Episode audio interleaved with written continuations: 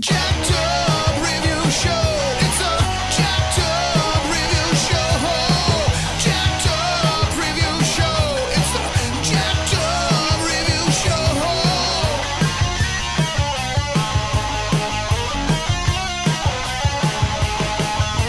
us as we cover many an insane movie and numerous cult TV phenomenons.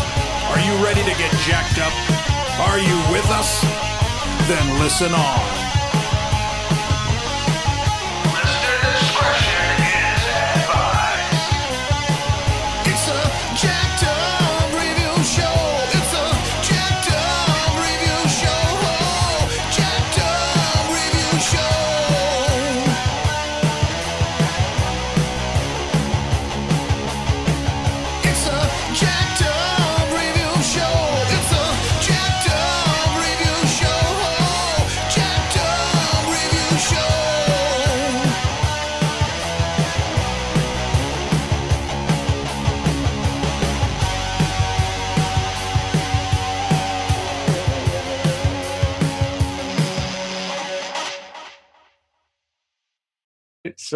We are talking about more and more filmmakers, and here we go. We got TV producer and movie and TV writer David E. Kelley.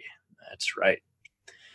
Emmy Award winner. I'm sure he's won a bunch of Golden Globes. And uh, with me today is TV fanatic Brenda Wood. Welcome. Welcome, welcome. It's nice to get up and do something like this and talk about some of my interests. And as I said, you know, um, um, doing something a little bit new. I've never been part of a podcast before, so um, this is kind of cool. So thank you for for uh, for Thank inviting me to do this, and I hope uh, I hope you like what I have to say. I hope I don't offend anyone either. But yeah. there we Uh, go. so, I and getting some of these filmmakers is hard sometimes because sometimes we've seen a bunch of their work, but we don't know how much of an overview we can do, and you know, there's only so much time, especially if it inco- involves TV. So, Yeah, yeah, absolutely.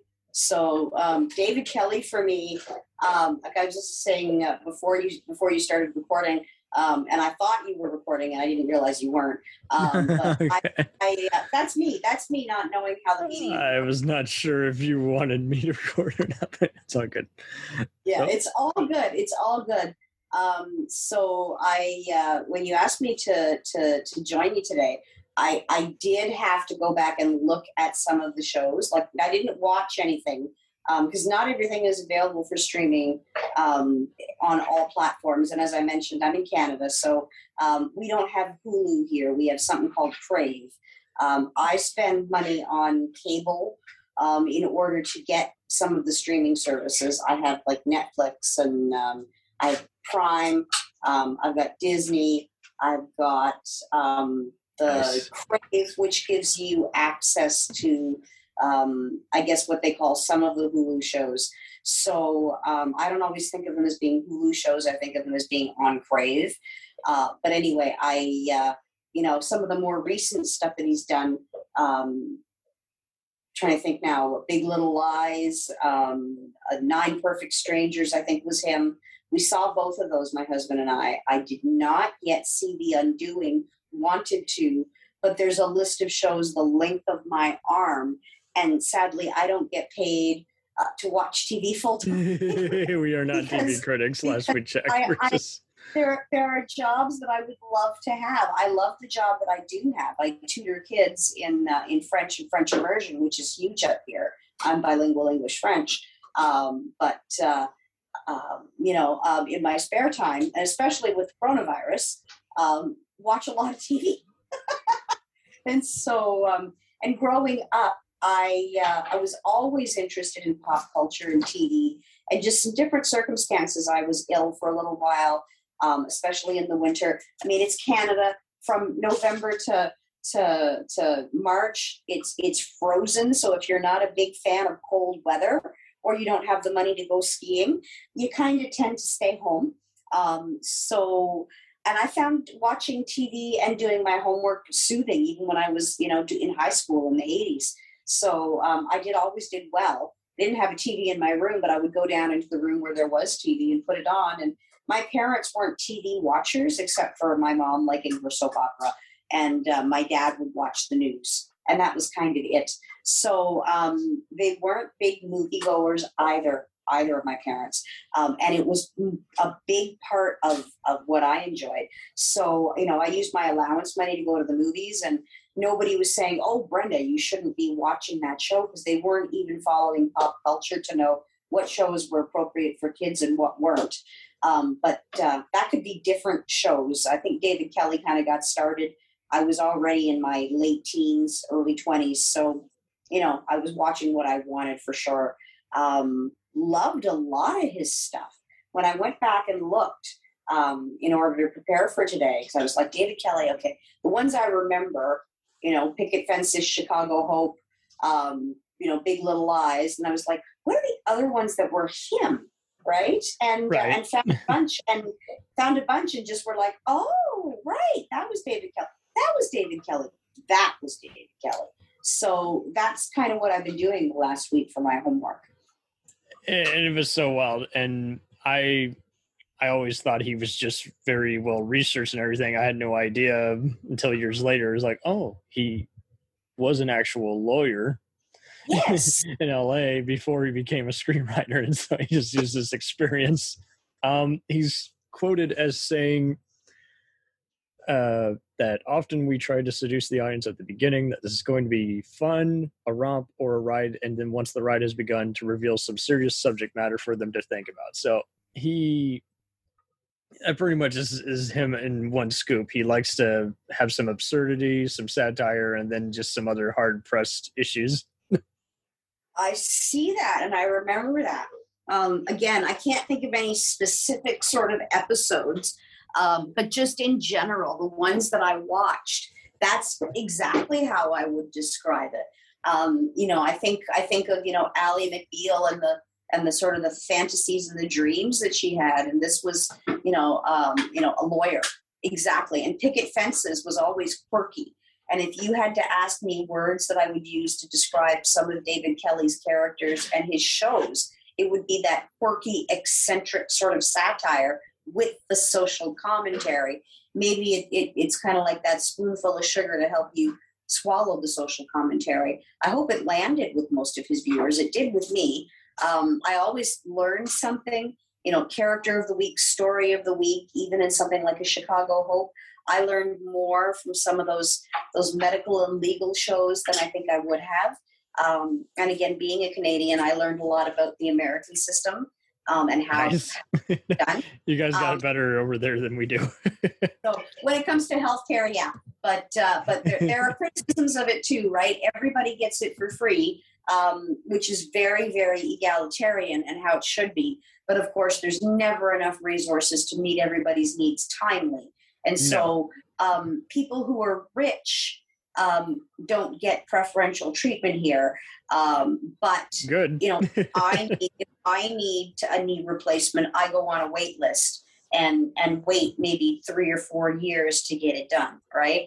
Um, so the argument for that, if it's affordable, you know, do we want to privatize? And I think the answer up here is no, because there are so many people who are uh, middle class and and lower middle class, and so many people who just simply couldn't afford it.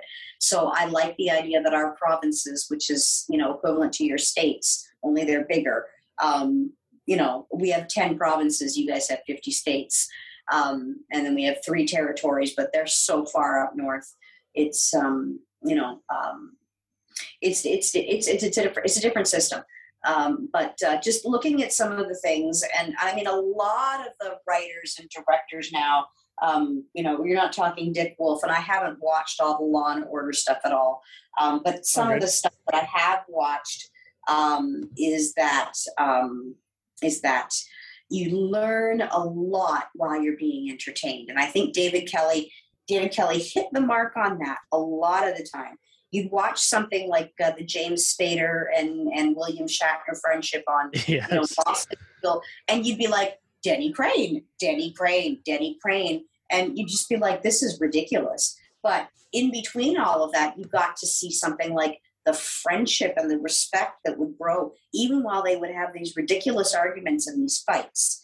Um, and then, of course, James Spader is off now doing Blacklist, and uh, um, you know, so it's it's it's interesting there to see how how some of these uh, these people that sort of started on a David Kelley show either came back to him or they moved on um, to to do you know bigger bigger things and more different things. I I won't He was that. often working for the Fox television through his own company, and then it's like after a while he started getting offers from uh, Disney and Universal now. I'm like, yes, but it, was a very unusual evolution because, like you say, it just it, you you knew him somewhere somehow, but he always had like either a comedy or a drama on on TV, and Yeah, like he say, was always on. One would get canceled, another one would start. One would come to an end. There'd be maybe a year's delay, and then there'd be another one or two shows of his.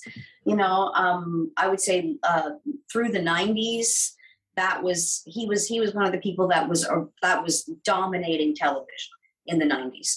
Um, a you know, thousand like I said, percent. Yeah. you know, uh, Dave, uh, Ally McBeal, uh, Boston Legal, The Practice. I'm naming them out of order, I'm sure. Chicago Hope, Picket Fences. Um, those are the big ones that come to mind for Definitely me. the big ones. You know, I watched Doogie Howser. Um, I watched that one with Robin Williams. I forget what it was called. It Uh, was only- the crazy ones, yeah, that was The Crazy Robin's One. final role, and he did a Final role. funny sitcom with uh, Kathy Bates called Harry's Law. It was kind of fun, and there was also I think- Boston Public, which was about the inner city school. Yeah.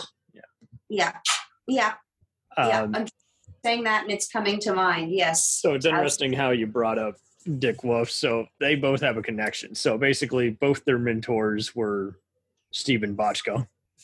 Okay. So, you know, Bochco created LA Law and then handed it off to Kelley when he saw his cult comedy From the Hip starring Judd Nelson. And that's another movie. It's kind it's really is quite a funny movie that even gets referenced on other sitcoms like Psych and yeah, Bochco saw that and said, Hey, this guy, even though he did it just for fun, you know, in in addition to his real estate legal career is like this guy's got some talent. I could use him on my show, which I'm now departing, and I need a head writer. So Yeah, and and then I think what happened was that David Kelley kind of took over, and and the show got really really good, you know. Um, Yep. And then I remember there was one where he he left for a little while. Maybe that was a couple of shows. I was reading that. that, you know, he that- left. yeah, that, that that that was the one. And he That got like he got bored with it after season five, and then they realized, oh well, well you, We you, you, you abandoned ship too soon, buddy. We got Yeah. we need you back. And We need you back to save the show. And uh, and But I remember as a viewer, um, I can't think of again specific episodes or chapter and verse, but I did remember. And again, I was saying, you know, before we started the podcast today, um, doing the the uh, the thing where you, you know you're watching a show and something kind of changes, and you're not necessarily watching all of the credits. Um, again, with names of people that you don't know, and I was one of those people that uh, that was you know raised to just think about the actors right? Because that's what you saw um, as a consumer and as a teenager and an early 20s person. You weren't in the industry um, which most canadians were not um, and growing up i wanted to be an actress i wanted to get involved oh really? just wrong oh yeah wrong wrong time wrong time wrong place right uh, now you know you can put together stuff on youtube you can have content on different iMovies. You can be on TikTok. I think I would have enjoyed having these different media. You know, like Justin Bieber gets discovered by Usher. You know, from a YouTube channel or something like that.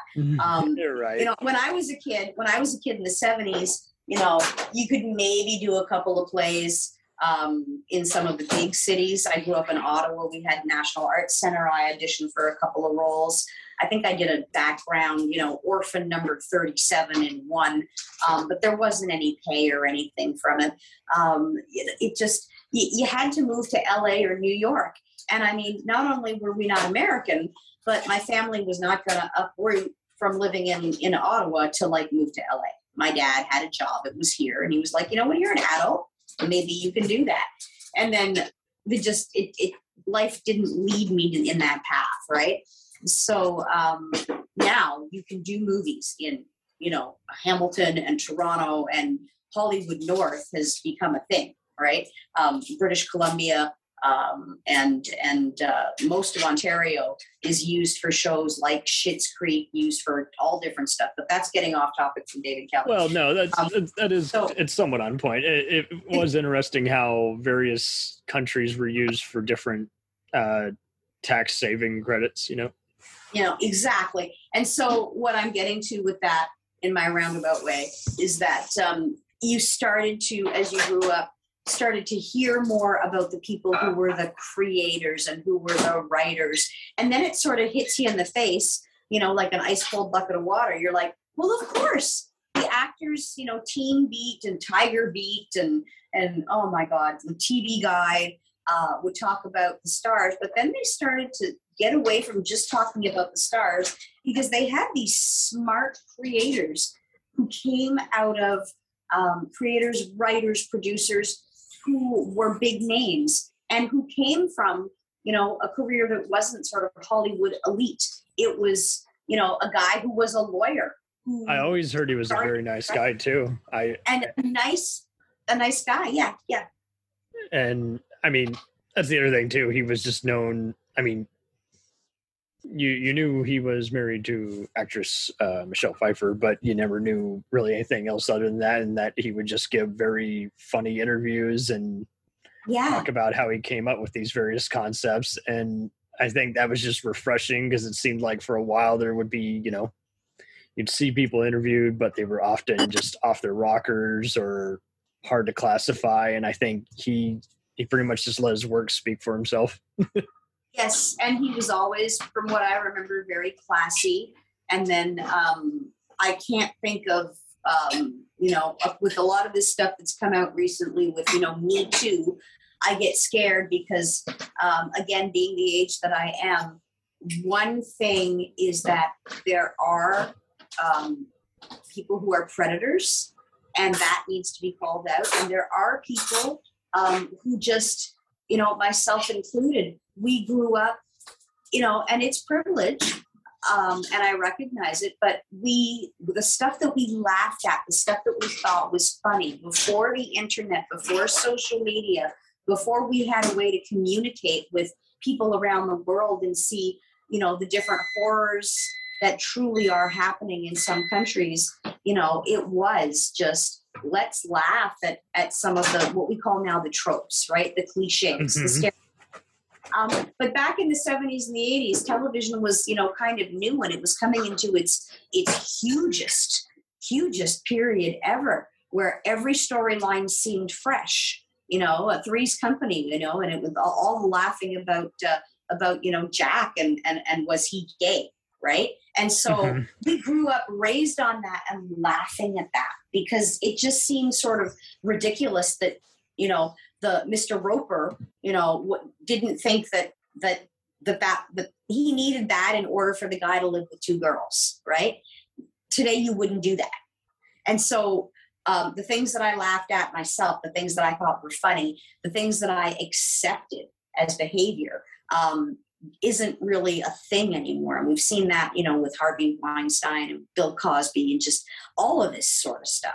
Where I think with David Kelley, um, none of that has has been a thing. And that would have been disturbing too when you're dealing with so many legal issues if you, you Well, had someone and- misbehaving on your set.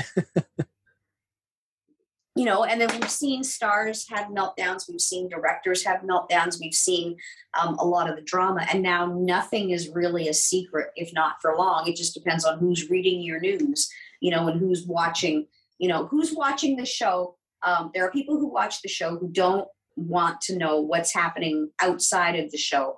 Um, they don't want to discuss it they just like to watch it they don't want to get to know the characters the producers any of that then there are people like me who um, you know didn't watch all the credits when i was younger. And now um, you know when i say now it's been like 25 years. Uh, but in my 20, in my 20s you know discovered that that was important and that these people you know no duh brenda like how do you think the hair looked so good or where do you think the costumes came from?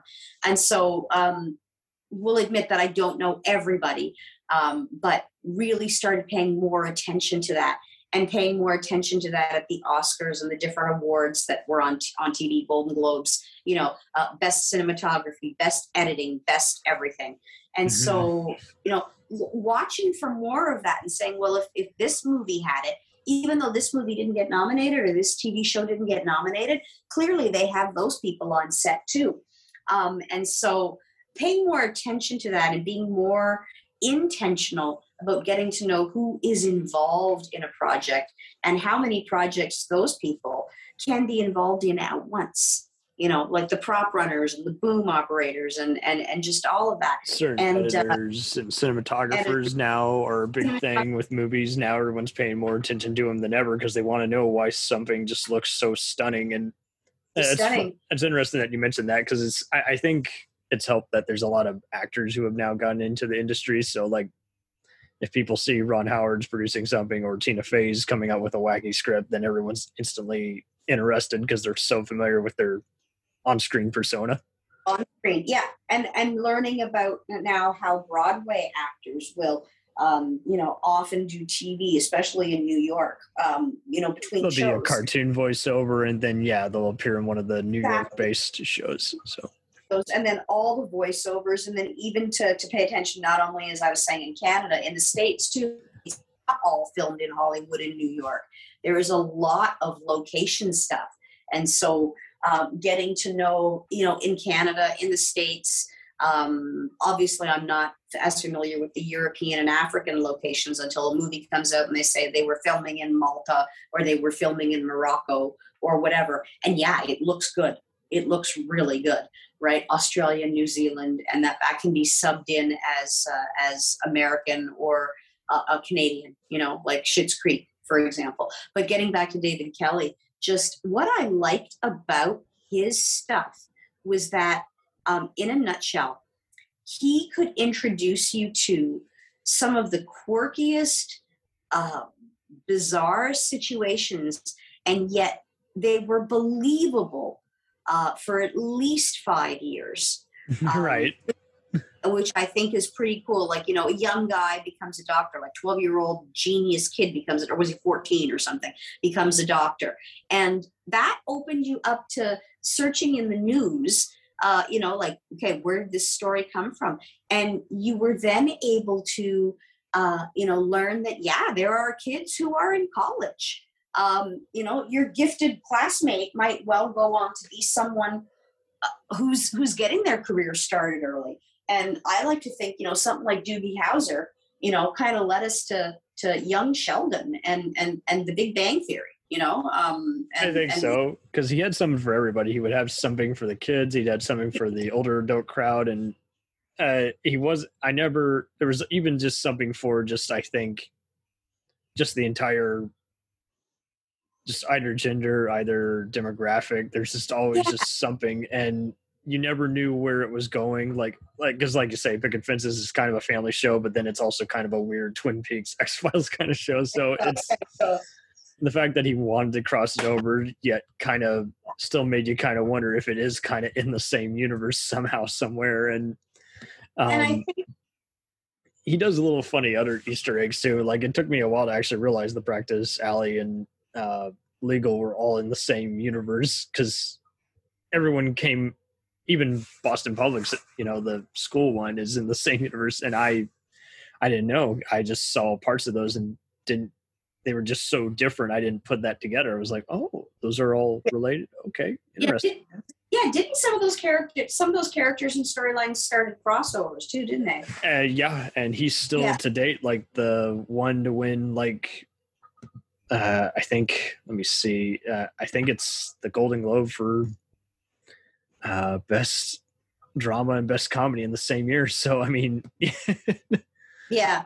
And I like now that shows um, are, they're kind of following that model um, where it's not just a suspense, it's a, you know, it's a comedy and a thriller at the same time. And I think that other people, I mean, you can't help but learn from the pioneers who came before you, right? Um, and so I like that David Kelley's things always feel a little bit fresh. Um, I noticed he's lately doing a lot of work with with Nicole Kidman. Um, there's been Yes. Big Lies. There's been Nine Perfect Strangers. Um, Even when I'm disappointed by one of his shows, like I was disappointed by Big Sky. It just wasn't all that interesting uh, kidnapping mo- show. But see, it was still unlike anything else that's on right now. So I think that's just it. Like if he has a show that captures your attention or that you kind of just shrug and don't really care for, you're still just like, yeah, I can see why everyone was attached to that though. Unlike other shows where you're like, what were they thinking? You know? Yeah, yeah. And it's funny because, like I say, you know, even with the PVR that tapes eight shows in a day, you know, I don't have eight hours to watch TV every day. no. Um, you know, there's different things going on. So I have to pick and choose. Sadly, we didn't do Big Sky. We chose something else. But the beauty that what I'm hoping, I'm hoping, um, is Netflix and, and Crave, as I said, which is kind of like our HBO, Hulu, and um, sometimes Peacock shows, stuff like that, like shows that you know you wouldn't think would be available outside of the U.S. Don't get me started on geolocking because that is a conversation that I can have for three hours so frustrating. Um, Canada and America are very different, but we're also very similar, and we share our entertainment cross border. And every now and again, there'll be a show or an actor will talk about an indie movie that they've done or a show that's available on Hulu. And then I go to Crave, or I think, okay, I have to wait six months, but then it's just like crickets. Like I recently subscribed to um, RBET up here um, because I wanted to watch the game uh, 2021, um, and it's got some good talent in it. Nothing to do with David Kelley, and uh, I'm a big Tim Daly fan.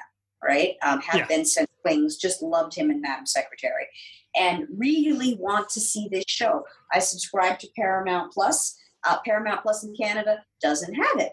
Um, I subscribe to ET in Canada. BET in Canada doesn't have it. Hello, I would like to watch this show, and I pay streaming services, but at the border, the signal's turned off. I'm not sure why. Probably gets into all sorts of licensing and costs and stuff. But what I'm learning now is rather than just be the person that says, you know, oh, forget it, it's never going to happen, because of spaces like social media and an ability to contact these companies or talk to other like minded individuals, I like social media for good, right? And that's where I can reach out and I can be literally tweeting to some of these companies and say, could you please let me know if this is going to be available? Whereas 20 and 30 years ago, you couldn't do that.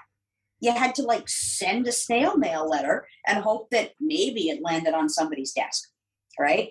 Um, and I think that David Kelley just existing at the time that he did, I mean, he still does, obviously, but being one of those people that was around in, you know, at the beginning of these different types of shows, he had that fresh landscape and that interesting background you know being a lawyer of being a people watcher of of knowing people from all of these different sort of walks of life and these different career paths and being able to do the research and it wasn't tired. You know there hadn't been 30 tv shows there hadn't been 8 million law cop and doctor shows. The genre genre was just getting going and he was part of it right so A he had- thousand percent. you know, he had the picket fences with the quirkiness. He had Ally McBeal. He had the practice. He had, you know, um, Boston Legal as the as the as the spinoff sort of from there, and giving a lot of And that took me a while to realize. It's like, wow, those guys started on that show, which was serious, and in that final year, like I don't think any other show has been able to do that well, where they kind of keep the same tone and then slowly have some, you know, nutty new characters who just totally steal that show and make everyone forget. Oh, there's a lot of cast changes, but I mean, he had to do that because basically his budget got stripped away, and so he's like, I can't hire some of the same people I've had since we were out the door running. So I think he, like you say, he found ways to be creative and never Yeah. do the same thing again and again. Like you can't compare any of these shows. You can, but they're not even. It's not even close. Yeah, it's not even close. And then some of the stuff that's memorable, as I said, I don't, I can't, I can't go back and rewatch all this stuff. But even just having you say, you know, and I went back on the internet, I'm like, okay, David Kelley, David Kelley. There were a couple that stuck in my mind. Um, and then I went back and I just did a little bit of an internet search, and I was just like, yes, I watched that, and I remember this, and oh, I watched that, and I remember that, and oh, right, Doogie Howser, and just like you know it just right away. And and the quirky makes it memorable um, and funny but it also makes these people seem relatable. And that's the big thing now i think in tv is people want authentic characters.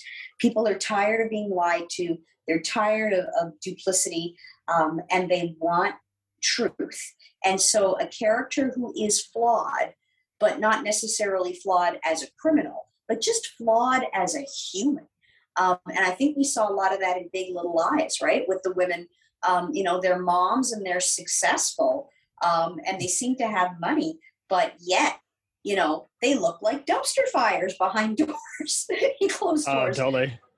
they're one- yelling at their kids and they're and they're competing with the Joneses and they're stressed about their family and family secrets. And I mean, what family doesn't have that, right? There's always that family member that just you just in your own personal life. I have them in mind, right?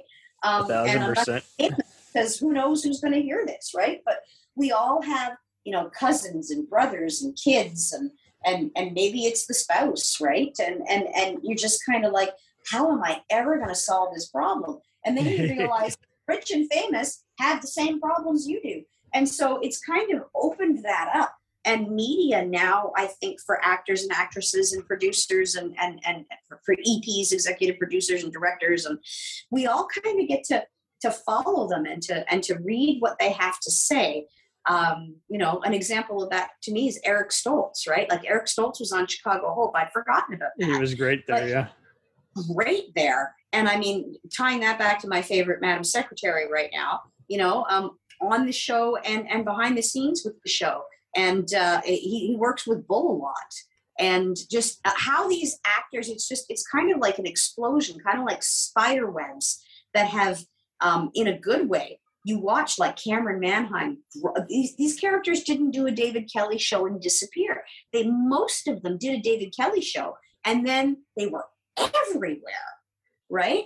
Yeah. So I I just And he gave all the characters something to do, uh, as opposed to just standing there doing nothing, not sure what to do. Like by, and sometimes you can tell he was kind of just too brilliant for his own good. Like Boston Legal often ends with them reminiscing on a rooftop about, you know, their politics and how they're friends. And he's like, that wasn't even intended, but you know, by episode two, we knew we're gonna end every episode this way. I'm like, well, see, that's just it. At least you know. And uh, in special features for that show, he even remarks about how he doesn't believe in uh, backstory because you know he learned the hard way. If you introduce something and it's not working, it's very hard to pivot out of that. So he's just like, uh, he he essentially. Uh, uh, one guy who was the creative consultant on both Chicago Hope and directed and produced a bunch of his shows was Bill D'Elia. He's the uh, uh, father of comedian Chris D'Elia, who recently got in some Me Too trouble, as well as um, the creator of Judging Amy. So there you go. He launched a bunch of careers behind the scenes as well, and but that guy noted how you know often David just gives you the keys to his cars and you got to just, you know, be on his level. But everyone's Mhm. motivated to be on his level because he's like, he, he does so much of the writing. He's not like most producers where, you know, they just come up with, write the first two episodes and then tell you the rules, you know, and approve who's going to write what. He, he would do so much rewriting and then even just coming up with the stories and then writing them. And, uh, I read uh, on one glossary how he wasn't always that way. At first, he was not wanting to really let anyone in, and then eventually, I think he pretty much all at LA Law. Those time he was there, he pretty much had time to learn how any show can just eventually go downhill, and he pretty much just had to give his uh, anything he was doing hundred percent uh, you know, after a while, it's like eventually it will go downhill, and sometimes it would because he would just have to leave. He was be starting a few different shows, so I think now you know he's got so much in production. He's got a miniseries version of Presumed Innocent by Scott Turow in development for Apple. That see that's the kind of thing that that intrigues me and I'll, I'll want to watch that. Oh, Adela, No. he Books he's got we've read yeah and i love that the different development deals that like as you say that are that are that are getting started and and i'm learning too you know being the age that i am 51 um, how to transform my tv watching um, it used to be um, that literally you know we had i've watched tv grow from black and white well black and white to color we had a black and white set even though it was the early 70s um, getting a color set then getting a remote then getting a VCR. Like I grew up through that in the 70s and the 80s, right? And then, Uh-huh. um, you know, Guide, like I said, Tiger Beat, uh, People Magazine, you know, um, even some of the tabloids until you realize that that was just kind of crazy, and uh, and and how those headlines could still suck you in. You know, you'd be standing there at the grocery store and you'd be reading, and then you'd be like, "Okay, Brenda, no, don't revel in people's misery,"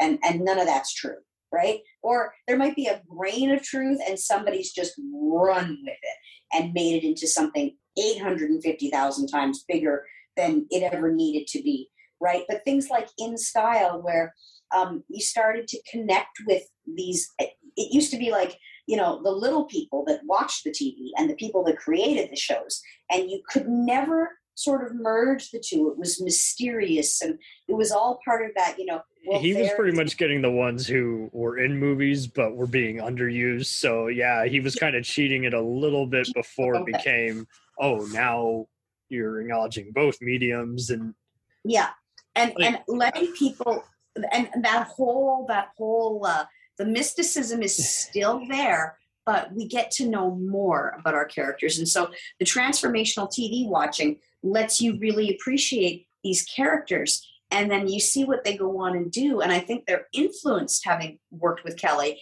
because they've seen how to do a character that is not sort of you know one or two dimensional. They've learned how to do characters that have some depth and that have you know everything from the professional side to how they treat their family to how they treat you know um, you know the pta council that they're on to to even getting involved in in collaborating behind the scenes on the show. And and so watching that as a viewer is beautiful because when you then go and follow someone on social media or you know you pick up an interview it's not just the standard boilerplate well how did you feel? How nice are the clothes? Isn't it awesome to be in this show? You know that's that's sort of still there but there's so much more to it. And i think david kelley really was a pioneer in giving us characters that were like that. You would laugh and cry with these characters in the show um, you know, you'd, you'd, you'd want to smack Denny Crane. And to me, that was a big one because Shatner is, Captain Kirk, right? Um, right. And there are, people, there are people there are people who are characters and they can't sort of get get out of them. Um, you know, they're beautiful, brilliant characters, but the And trouble who is, would have thought he could do that forever. kind of comedy, you know? you know and so I, I i i know kelly kelly uh, kelsey grammer has has has tried to break out of the frasier but he was frasier for so long that depending on what cable services you you have you might not have known that he's tried a couple of other roles um, and some of them worked and some of them didn't um, that's just you know that example whereas with uh, with uh, with william shatner such a big role in denny crane there are people out there that you ask about William Shatner, Bill Shatner, and it's like, oh, well, he was on Star Trek and he was on Boston Legal. And so able to break I noticed he that. did that with a I- bunch. He took a bunch of even just veterans and when you would even have them be in like brief recurring roles or featured Yeah. guest spots. And it, featured guests. Yeah, like Hector Elizondo, you know, um, yeah, that just everywhere. And, and, you and know, virtually everyone on Chicago Hope I noticed has started directing a bunch of his shows or they became actor turned directors like Peter Berg and Jon Favreau were on there. Vondie Curtis Hall, another one. Is like, Jayne Brook is now on Star Trek Discovery. So it's like, yeah, that's, Yeah. that's Yeah. And, uh, oh, who else was I going to bring up that I noticed moved around a lot like that? uh, Alan Adam Arkin, who is also Yeah. been doing a lot of directing, and but everyone previously knew him as like, hey, is that one guy who's the son of Alan Arkin? like, And then uh, uh, I was going to say Courtney Thorne Smith, if I'm getting the name right. I mean, I can't think of the order of the shows now, but Yeah, you know, on Ally. Yep. Melrose Place, that that weird, sit, that funky sitcom in the in the You got people 90s. from all kinds of walks of life. You get them from soap operas and other Yeah. sitcoms and put them in a serious show. Uh, who's the other guy? Uh, Lucy Liu was on there. So it was like, yeah, Yeah. everybody got their start on some kind of show. And kind of show. Um, and then I, I don't remember who did Brothers and Sisters. I don't think that was David Kelley. Um, Uh, but I but that was Calista. Yeah. that was Calista, right? And Calista moved and did, you know, and I thought I liked her on Ally McBeal, but it was a little quirky, a little weird. And then I loved her as Kitty, you know, with Rob Lowe on uh, on uh, on um, Brothers and Sisters. And so you tended to follow the actors, and you started to realize you were following the writers too, and it became something.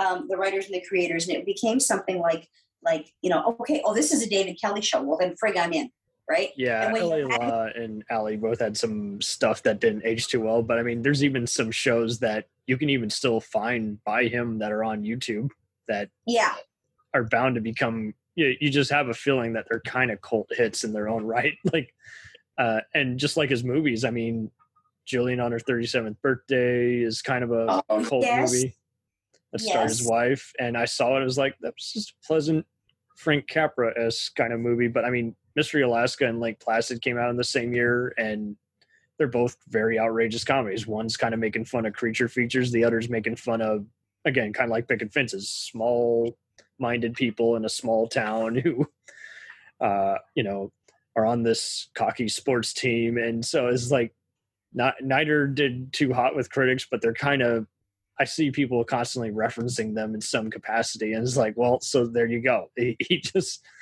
uh, but I think he just he stuck with TV. Is like, okay, the right people get it, but movies are a little too risky because you're only, you know, if they don't perform, then you're out of the game. So it's just better off to just stick with TV because you know you can keep evolving it.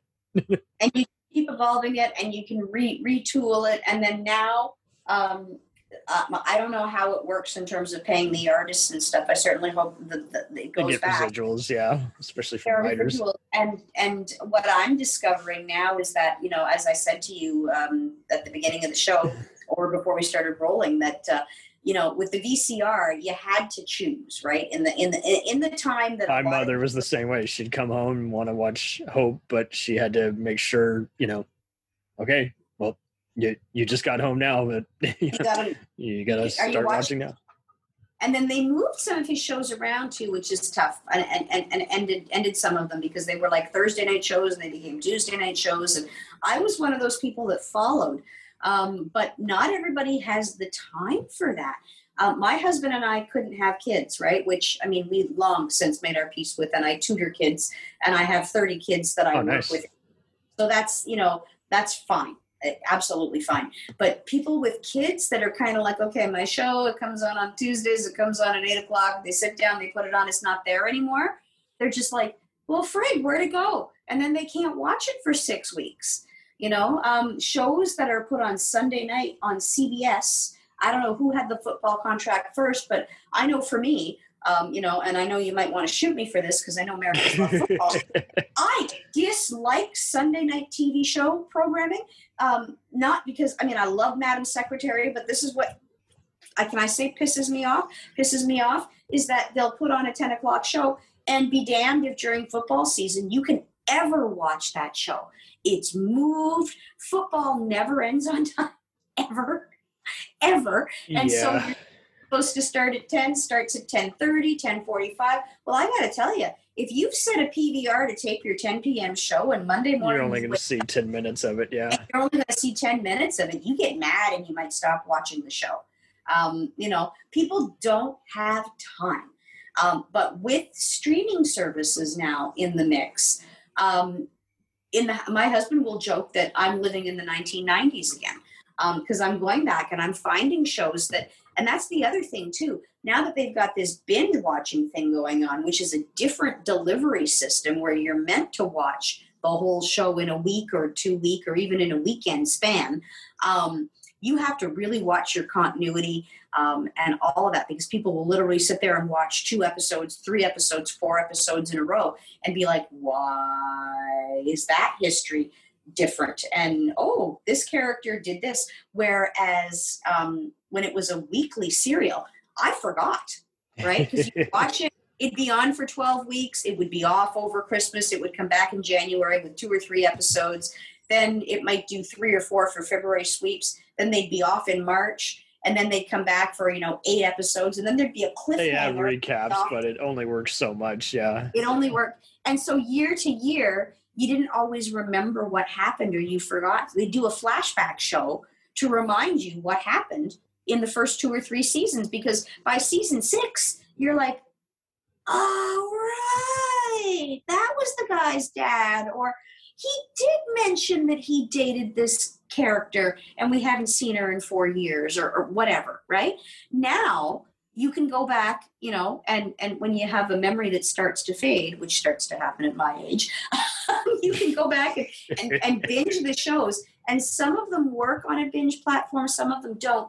But what it does is it allows you to see it and go you know i'm snapping my fingers. It's like yep yep yep yep yes right? So they're not all david kelly shows, but there's some david kelley shows just by virtue of you bringing this up and asking me to do this. I'm like damn, I'm going to see if I can find some of these old shows because it has been a while. You know, um, like I noticed when um, when Tom Skerritt came on, and again, I'm going back to Madam Secretary. Apologize. Uh, Tom Skerritt was Tim Daly's dad, and I'm thinking to myself, how does that work? Are they really that far age? But I don't really remember. I remember Picket Fences as being like 30 years ago. So you know 25 30 years ago so so maybe that's possible but maybe it isn't maybe tim and tom were only like 10 years apart in age and No, there you go. Yeah. you know the the casting was always inspired, but at the same time, like you Yeah. say, it was interesting in that you never really knew uh, what kind of a show you were going to get, and but like you also stated, it was uh, uh, from that point on, you would kind of remember. Uh, when you saw them in future roles, like, yeah, weren't they on some kind of wacky, just nutty, nutty show? And of course, you know, Kelley's behind it. So it's like, yeah, that's why I remember the character because they came up with this. But Yeah. um, it, it was also interesting in that um yeah i mean I, I saw that with plenty of their other ones I, I love how basically mark harmon pretty much took everyone he worked with on chicago hope and just moved him over to ncis uh, rocky carroll especially and both of them even got into some occasional directing as well. So i think that's just it. He brought out the best in everybody. They they just became Yeah. increasingly inspired. Yeah and a lot of people i think owe their extended careers to that because they were so memorable that other writers producers directors and creators wanted to work with them because they did such a good job. And i think like you say kelley gave everybody a chance and um, it just He inserts a lot of other uh, Easter eggs too, since they were Fox properties. Like, uh, Yeah.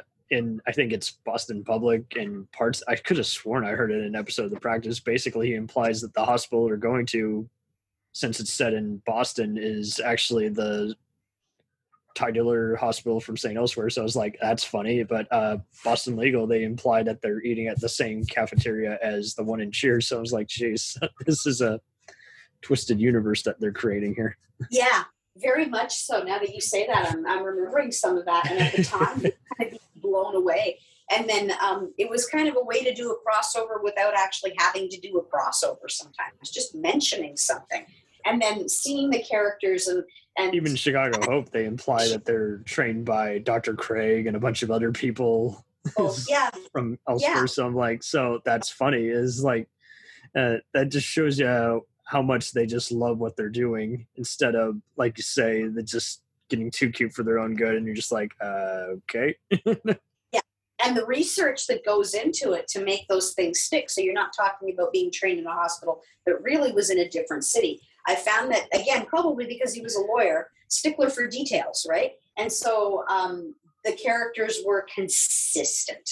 It wasn't like you know he forgot or got lazy about it. And again, I remember reading. Now I forget who said the quote, but it was it was something like you know, well, David left, and we just started to watch the show, you know, fall apart. And they needed they needed ten writers to come on and and and and different producers to come on to do the job of one David, you know. And so they wanted him back. um, and he just had this dedication to to getting it right most of the time. I'm sure there were mistakes and foibles and things. At um, least he owned up to it instead of just letting it get progressively worse. first.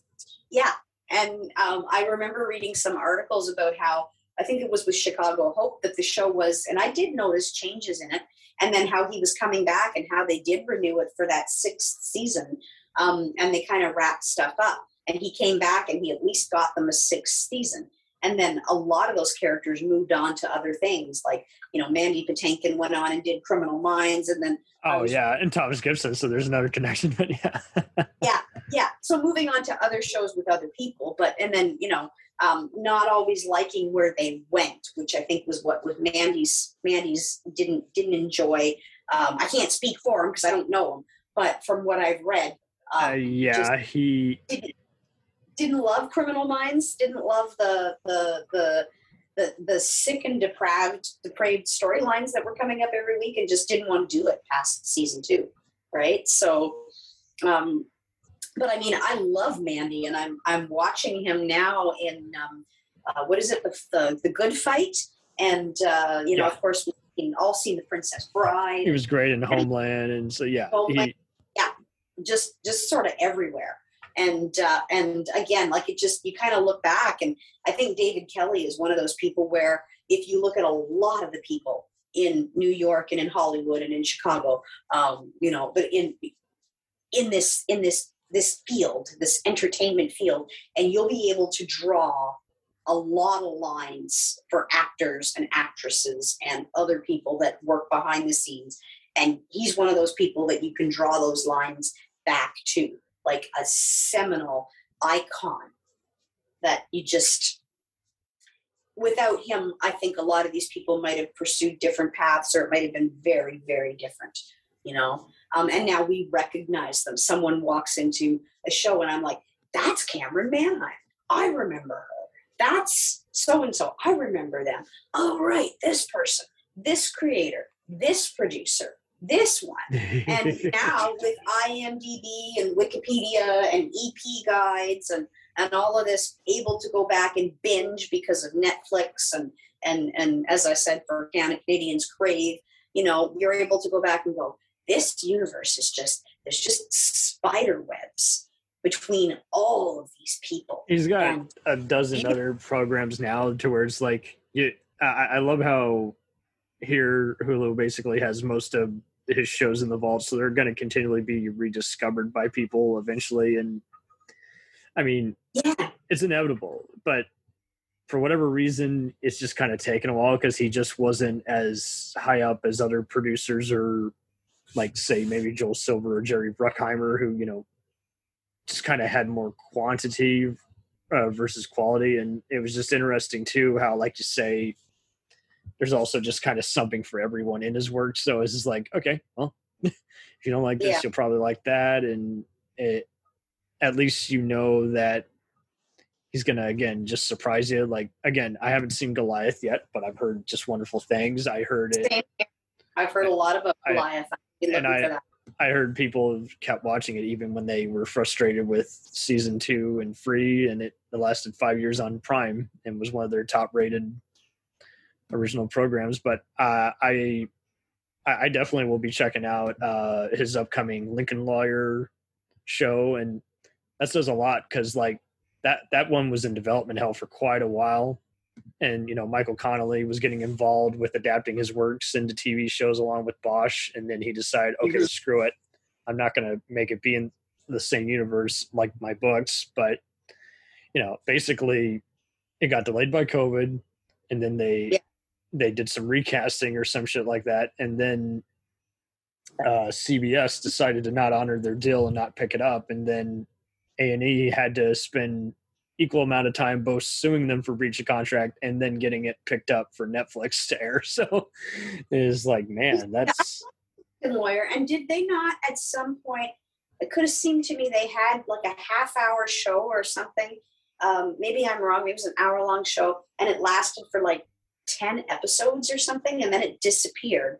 Um, maybe I'm thinking of something different. Maybe there's this firm, one he did called firm or something. I think that's uh, it was called Snoops. It had Gina Gershon and Yeah.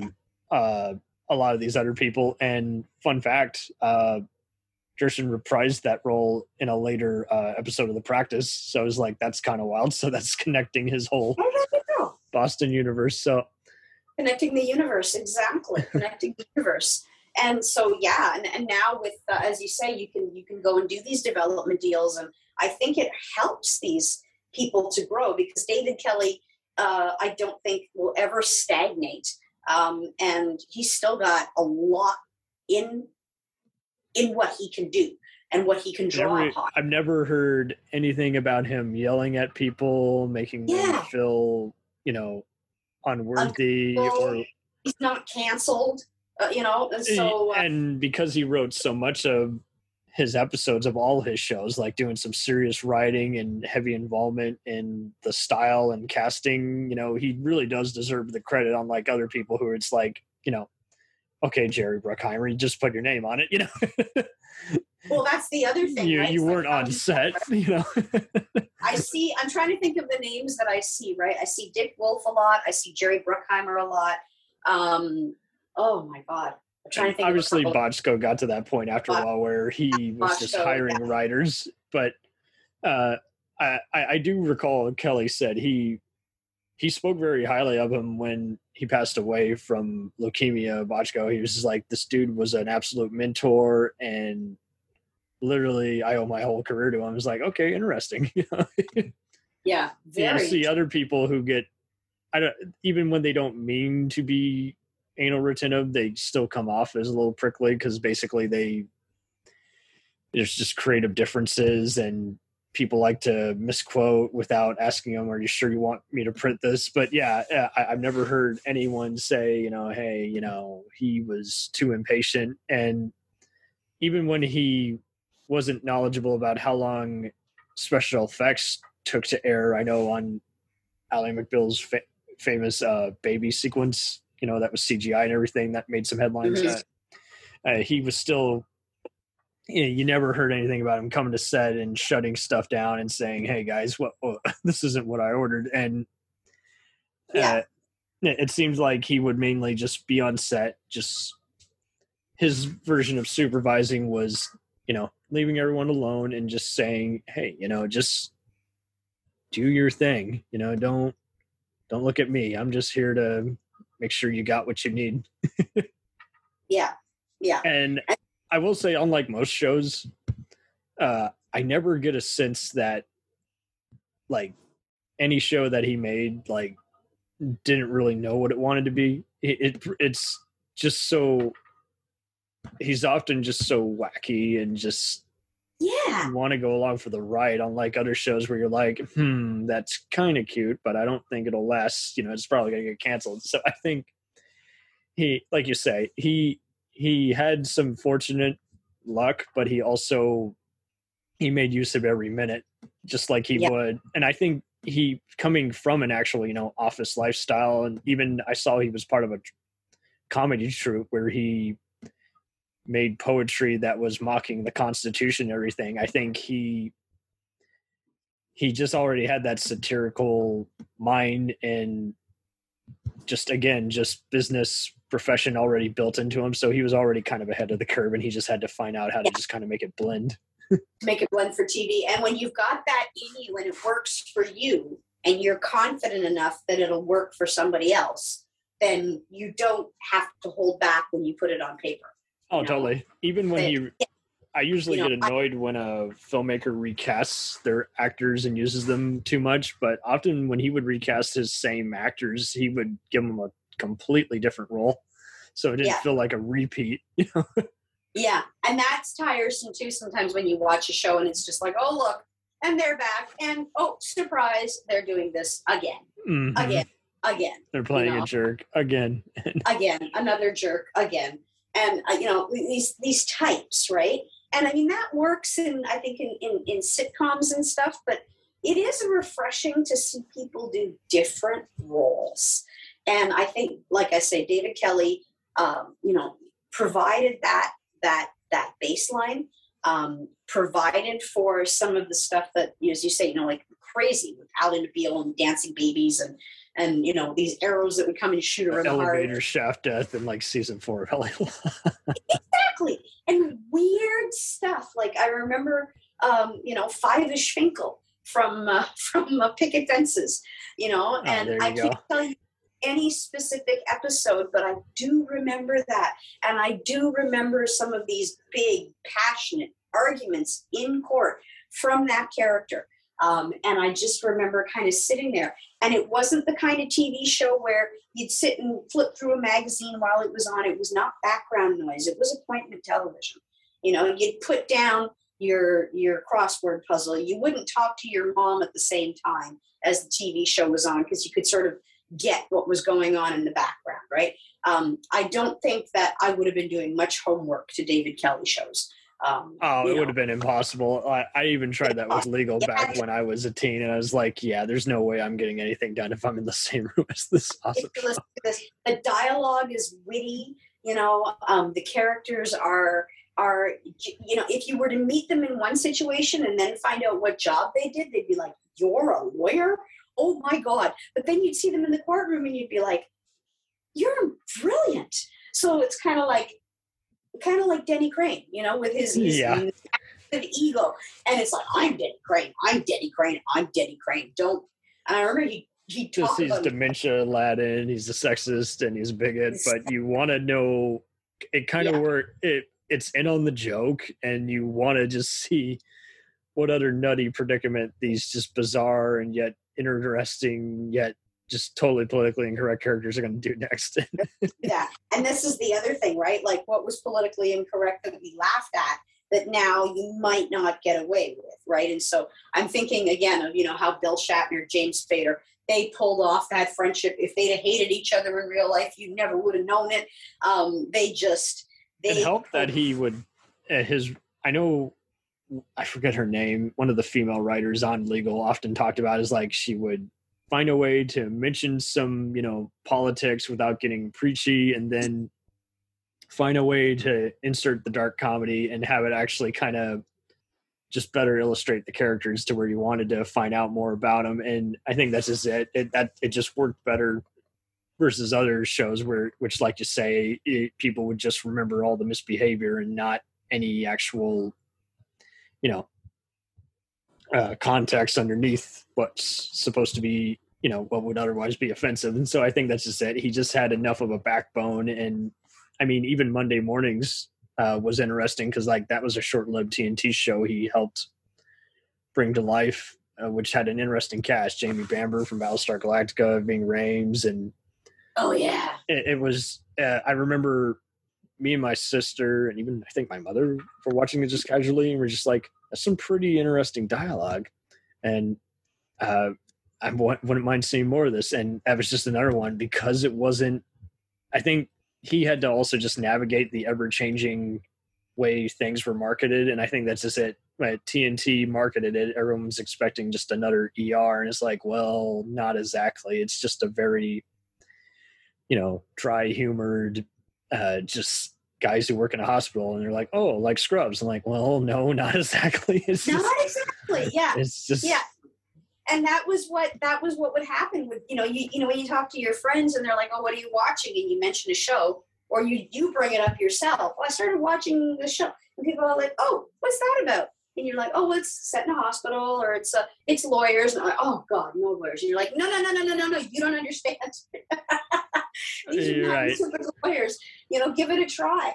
And Even I this were- current show, uh, Nine Perfect Strangers, yeah. it's not exactly like only murders in the building and some of those other wacky Hulu shows, but I can see why it got picked up. It had Samara Weaving, Regina Hall, Bobby Cannavale, and Melissa McCarthy, along with Nicole Kidman, and it was just a very hard to pin down. It's kind of making fun of an Agatha Christie type novel, and it's based on an actual book, and it's just Yes, that's that's what I was going to say. The connection with Liane Moriarty.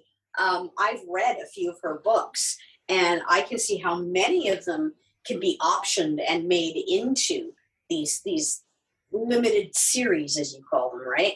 And um, I noticed that Liane Moriarty's books, they're all set in Australia. She's an hmm. Australian writer. And so That and with totally makes sense. you know and yet and yet so i have to admit at first with big little lies i was a little bit put off It really gets under your skin. Yeah. yeah, well no i was put off because to me i'm like okay it's, I'm, I'm a little more like okay the book is australian the tv show should be australian and it was california and i was like and they changed this and they changed this and none of these people are australian. Like frig but you know um but it worked. So i got over myself in the first episode and i thought to myself like yeah this is gonna work and every woman is to watch this show and they're to watch the whole and they did two seasons with big little lies. And i didn't know how they were going to do that because they did kind of come to the end of the book. So then the second season was just sort of like added on. And i think in consultation and because it's david kelley and nicole kidman and, and reese witherspoon right they were able to to really put together um, a second season that worked. It helped that he Um, was also working with actors who just, again, you know, wanted to do something different with their careers. You know, Laura Dern was wanting to do more TV, and Meryl Yeah. Streep. When's the last time Meryl Streep did TV? And so, yeah, there you go. I mean, yes and meryl streep on tv like and and just exactly and uh, you know you're reminding me of some of that and then uh, with nine perfect strangers as you said these incredible people coming together and the story matched the book but again not in australia in america and a little bit to fit the American way of doing things. Um, you know, again, as a Canadian, Canada, America, you know, all these sort of first world countries, you know, with with British and French backgrounds and Spanish backgrounds, um, can all sort of have things that are very very similar. Uh, but then there are some slight differences that you see with the politics and with the with the the the nationalism or the patriotism. And so when that's done outside of America, it has to be handled with kid gloves. And so to put it in America, you have to kind of change it and tweak it just a little bit. And so these Australian stories work in America, I think, because of the, the people that are handling them. And in different hands, they might not have. You know, it might have just gone right over people's head or pissed people off.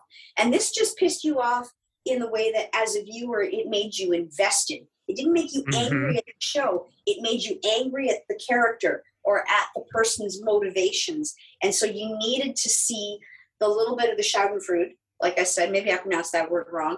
Um, where you, know, you want to see the, the the like you want to see the person get their justice right? Um, that's very Totally. satisfying.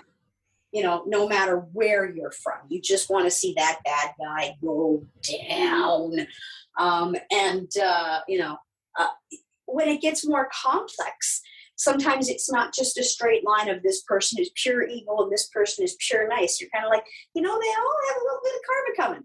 So and then you feel sorry for them. And and that i think is the mark of the good the good layered story where you haven't got everybody at the same level of sympathy and empathy and compassion but you've got different different recipes um, different um, building blocks for each character. And so you might want to see this character get a huge comeuppance but you do feel sorry for their husband. And you want to see that character get everything that she wants but then you realize she's a little bit evil too. Um, and so this i found with with kelley's characters they were all they were all complex like this for the most part i mean there were some and it's hard to big parts- explain why you kind of want to check it out. It just doesn't feel like a typical kind of TV. And he's been able to navigate that even regardless of what it's been on a movie channel, a regular TV network. So, I mean, uh, it's like it's like that everywhere it's like because you mentioned the undoing that was another one I, I saw some family members were talking about it they binge watched and they're like you know that made me left me thinking for a while and it's like okay well so they did their job they left you with some entertainment that you know disguises itself as another you know award-winning drama but then there's just a few other just layers it's like yeah but no one else could have really taken this on you can understand why he would put his name on this and Yeah. develop and it some of them is, is meant to make you feel uncomfortable too he really does handle that, pretty well, just like the He St. handles Elsewhere it very people. well. Because Yeah. There's other people who, like you say, they do too much of that, and you're like, oh boy. Yeah, you don't want it to ever feel preachy because if you feel preached at, you get, you know, especially if you're on the other side you don't agree with it, um, you feel like somebody's just just you know telling you off and trying to shame you, and so that that you don't want to watch anymore because who needs to feel that shame, right? People watch TV to be informed and entertained, and um, mostly to be entertained and some to be informed. And I found that David Kelley was able to um, to do a little bit of all of that. He was able to inform you and educate you, and also leave you feeling entertained. And so that's that's a master who can do that. And I mean, he did get better at it um, as time went on but he wasn't awful to start with. He was good. When he started to do that, it felt good and it got better. Yeah? I, he kind of became the butt of some jokes by some critics by, oh, but the, eventually the show's going to go downhill. But it's like, well, he, he was able to survive even just people lampooning his work because I think that's just it. His movies and shows were just so nutty already to where it's like, okay, well, you guys look like assholes because you're making fun of the guy doing all the mocking, you know, Yeah. and that you're making an ass out of you instead of, you know, just Yeah. enjoying the comedy. So just just get in there and just enjoy enjoy the comedy, learn something from the mistakes. And you know, I mean, this is what I say. I was kind of raised on television, right? I mean, I I I was raised Catholic. Uh, I'm not Catholic anymore and haven't been for a very long time. But you know where I learned? It's, I can't I can't give David Kel- Kelley credit for this. It was soap operas, where I really saw I I really saw that lies don't work.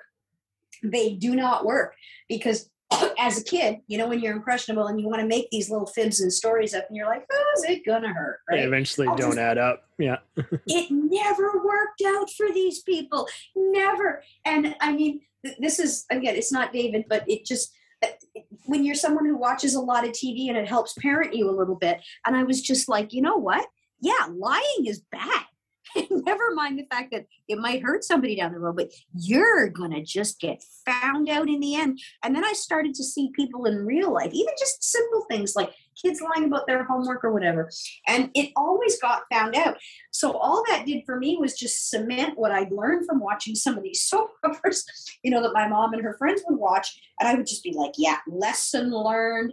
Just be honest or say it's a secret or it's a surprise.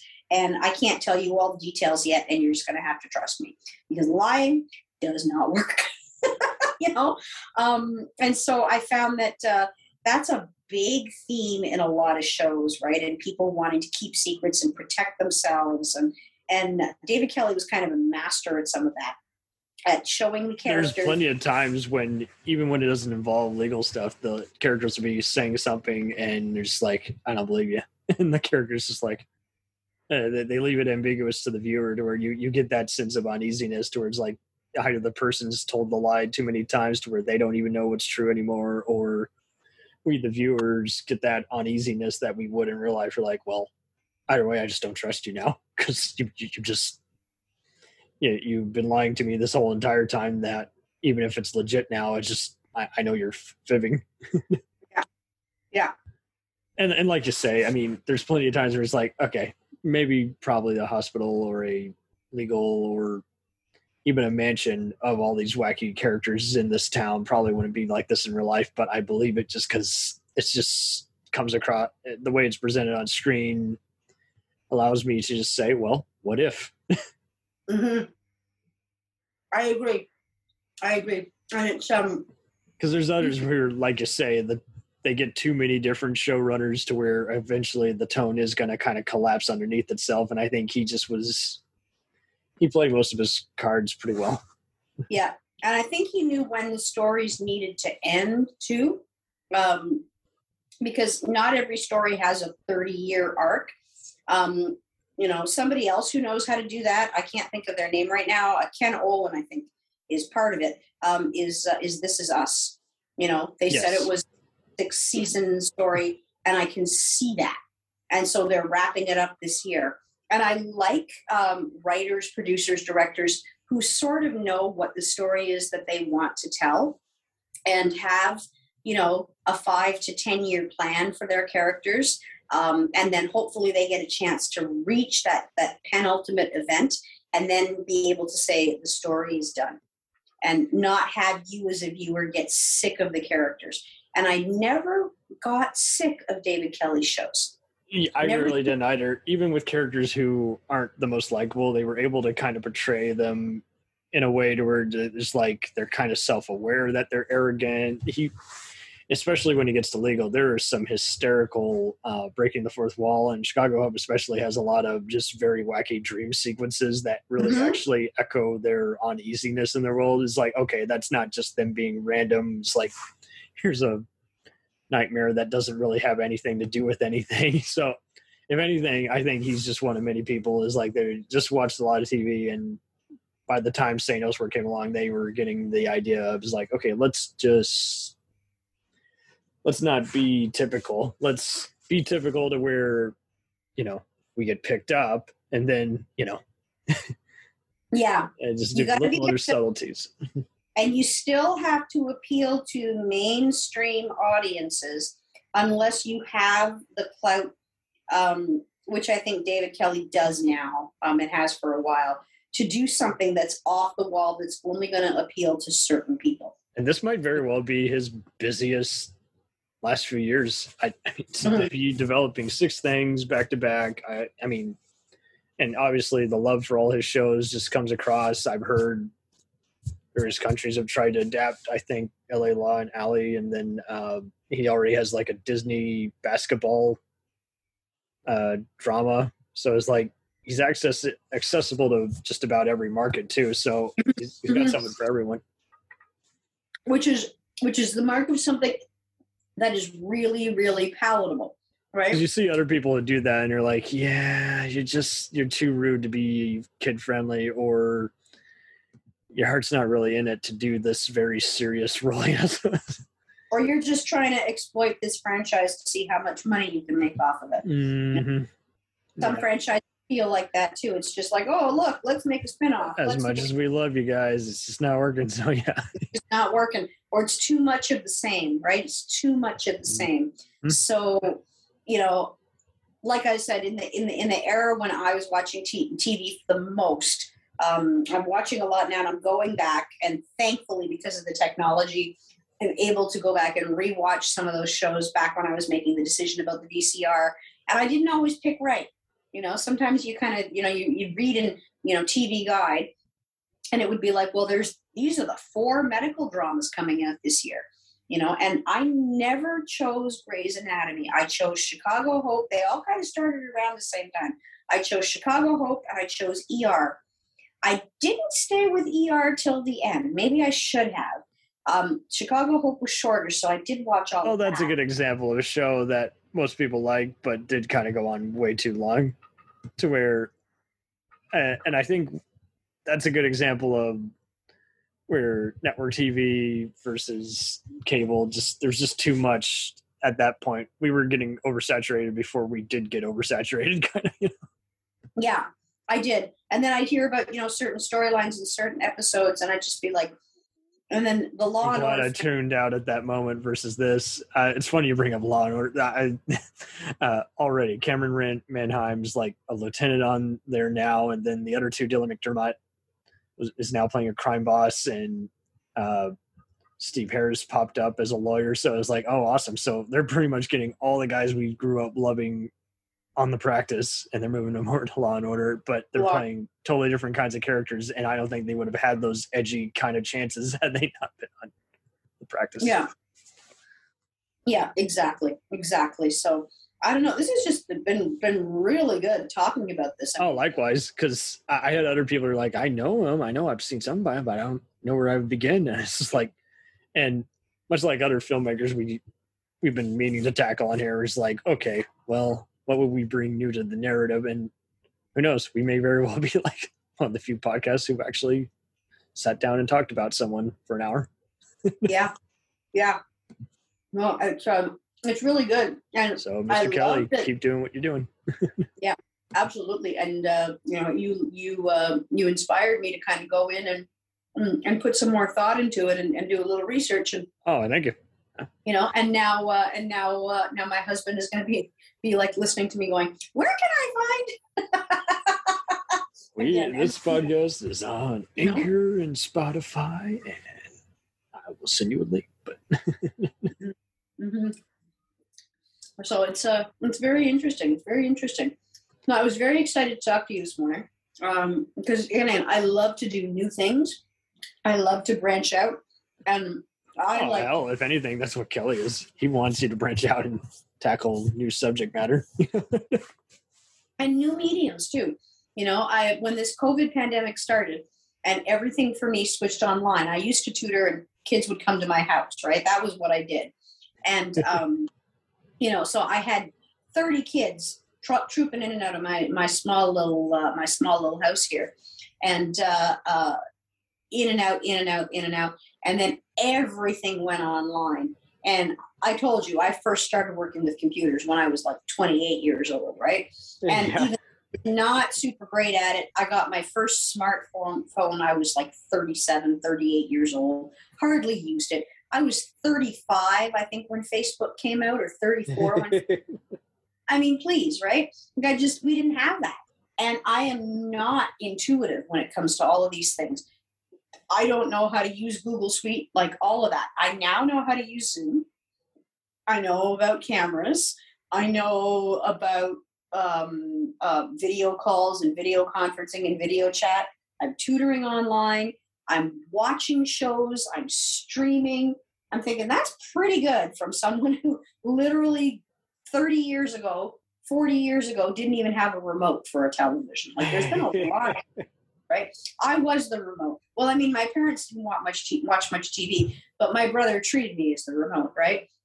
You had to get up and you actually had to flip the dial on your TV so um, now you know we've got we've got all the social media we've got the the the, the instagrams and the tumblers and the you know i don't even know which ones are super popular um, but and uh, no one will even a decade later. You know, there's just so much and to consume.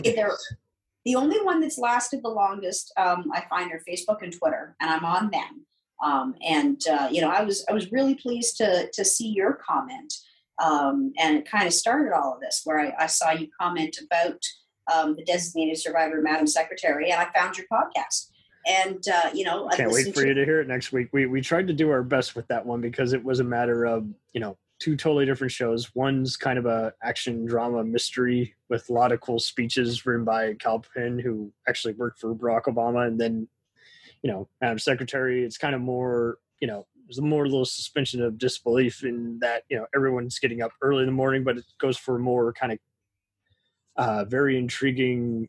Uh, uh, overview on the world mixed in with some CIA mystery, but for the most part, it's just a family drama set in the White House. You know, so it's yeah but, but they both had the same agenda in that you know uh, one of them serves an independent president, the other is a independent president who you know acquired this position through a terrible 9/11 style attack, and so then but both have the same deal in that you know they took a lot of West Wing and Criminal Minds uh, crew members and just had them just work together to. I mean, you even mentioned ER. I know one of those shows had some ER guys come on board, and basically they had to craft.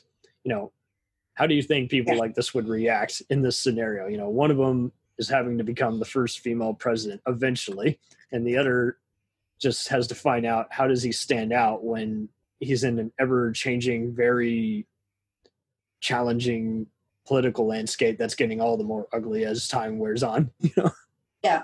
yeah no i heard i heard it i think that was the one you released last week i got to listen to okay, that perfect. I Yeah. just, So- I'm saying I got to I got to hear it and uh, and and I liked your your style a little bit. Like I disagreed with some of the things that you guys said, but I liked it and it wasn't like I, I wasn't angry. It was more just like now I really want to talk to this guy. Like I say, that's a little bit David Kelley too, right? It wasn't like oh forget it. It was like this is interesting. And you know what? If I hadn't heard of it, I wouldn't have even known it was there. and so now you guys are on my radar, right? we, As- we a- try to do shows that haven't even really been talked about much and there's many i regret is like yeah I if i talked about it now i would have been totally different because you know I had more time to rewatch it or you know now in retrospect yeah maybe this character is actually representing this you know ideal versus you know how they come across on an initial perspective so yeah it it's it's very challenging. I mean, we've done some of the FBI and when Chicago shows, and those are other ones that they're going to be on the air for years. So you might even want to do Mhm. just a recap special when it ends, saying, "How did you feel Yeah. the first five years versus the latter five years?" And we, we've done the Star Trek ones too, but we've done it where we like grouped them together. Like, here's these two prequel shows, here's these two spin-off shows of the main show, and uh, how have they what was your impression of it growing up watching them versus now where they're all on Netflix and Paramount Plus? Yeah, absolutely. And so, what's good about some of these platforms when you can get the shows is you can go back with a different lens. Like as you grow up, even if it was something that, not that your parents watched, but even that something that you watched, but you were a teenager or a 20 year old, and then coming back 20 and 30 years later and watching it with different eyes. And it's like, you know, yeah, that kid wasn't, you know, that kid was actually kind of a brat maybe I was kind of a brat at that age too. which is why I was hard on him. You changing to identify with the parents. Like for example, you know, a show like Family Ties. When Family Ties was on, I was between Jennifer and Mallory's age. I was almost Mallory's age. Um, and so Mallory was just a little bit older and turned 16 just before me and all these little things. Like, you know, and, and then I thought like how cool she's dating this guy and how and some of the storylines were quite prescient you know and quite uh, quite poignant. And uh, and and then I watched Jennifer become a teenager and, and all this sort of stuff. Um, and then uh, like Bill Cosby like I don't think any of us really saw that. Maybe some did closer to the industry but you know we learned a lot and, and I, I was heartbroken when that happened. It's like really? Yeah, we'd all grown up with this in some capacity, and we're like, really?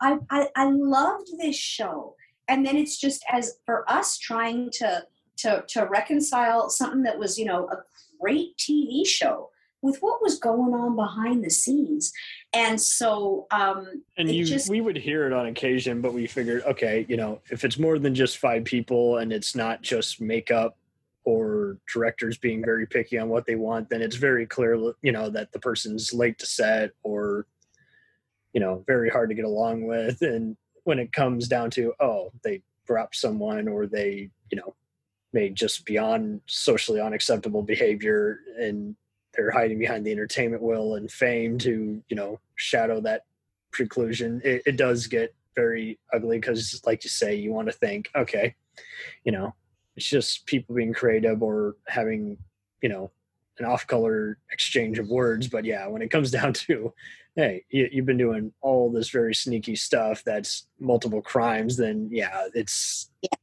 it can be very deadly. And I mean, it's kind of like with All in the Family. I mean, that was the same kind of thing. It was like Boston Legal. It was in on the joke, but sometimes the jokes weren't always funny to the right certain people, and you know, yeah the actor did a good job despite hating the material because it was just you know it's very offensive. So it's it is an interesting challenge when you want to see people bring something to life, and sometimes they just don't know what they've signed up for versus they're doing a job, but something's just Yeah. like coming uh, out the way it should, and it's going to get even more challenging post COVID because everything's got to be shot quick, and you know, no time for reshoots. reshoots and stuff. And I think what we might see coming um, are shows about you know uh, people learning that um, that people that they've had in their lives for a long time really have some differences uh, of opinion that you know can the friendship or the the the allyship or the or the the connection survive that and do you want it to you know um, people that are you know who they support politically that didn't used to have to drive friendships apart now it almost speaks to the core values of who you are i think especially in america it's coming to canada um, you know, how people dealt with the pandemic. Um, not so much these horror stories about what it's like to live through one, but more how did you handle it? You know, when people brought up vaccines and masking and and are you a greater good person or are you an individual and where do you fit on that scale? Um, you know, uh, Great question.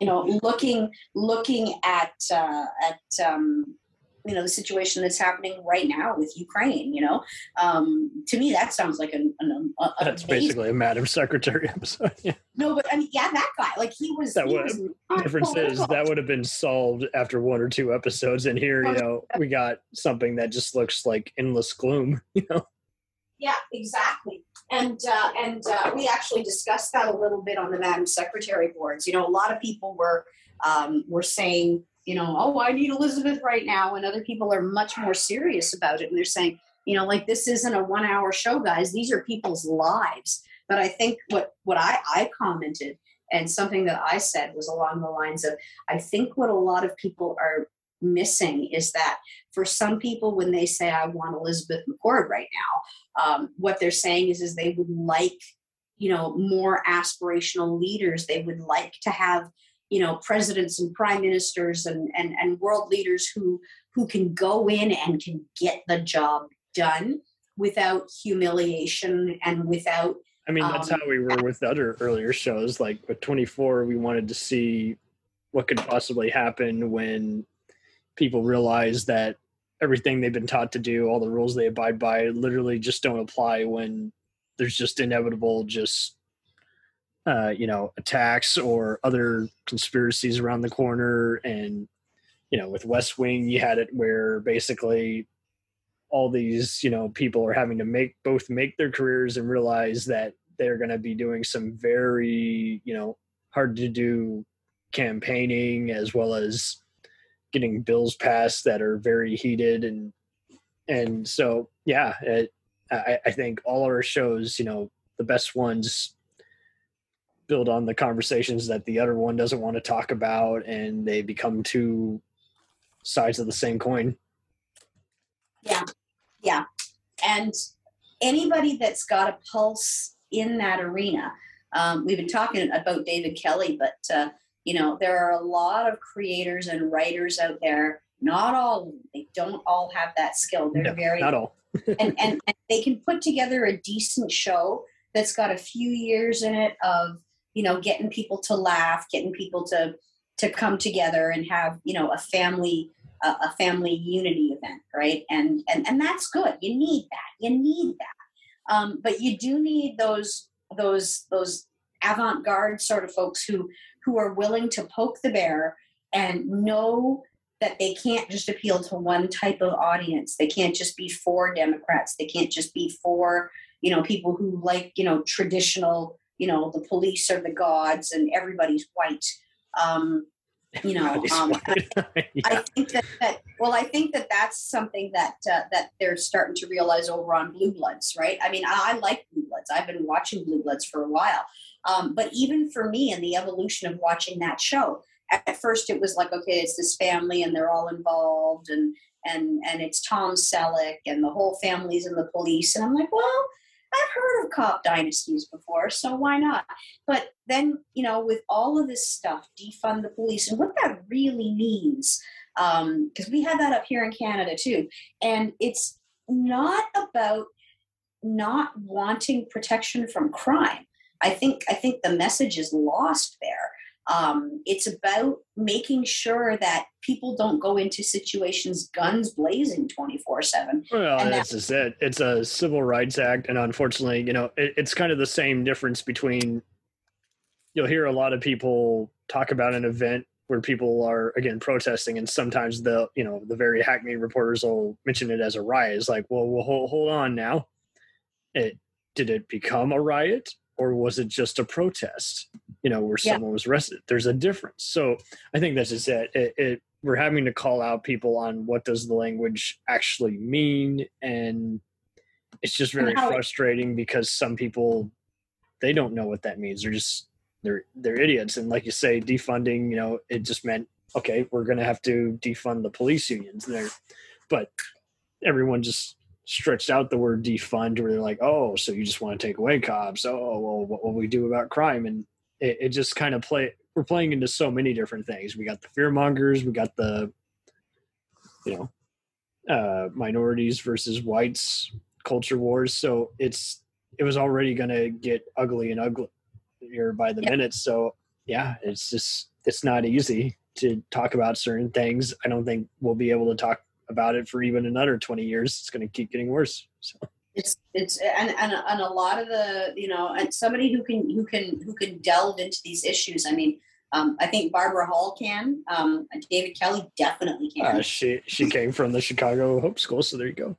there you go yeah oh barbara hall yeah i mean that's another two hour conversation in and of itself She's awesome. Yeah.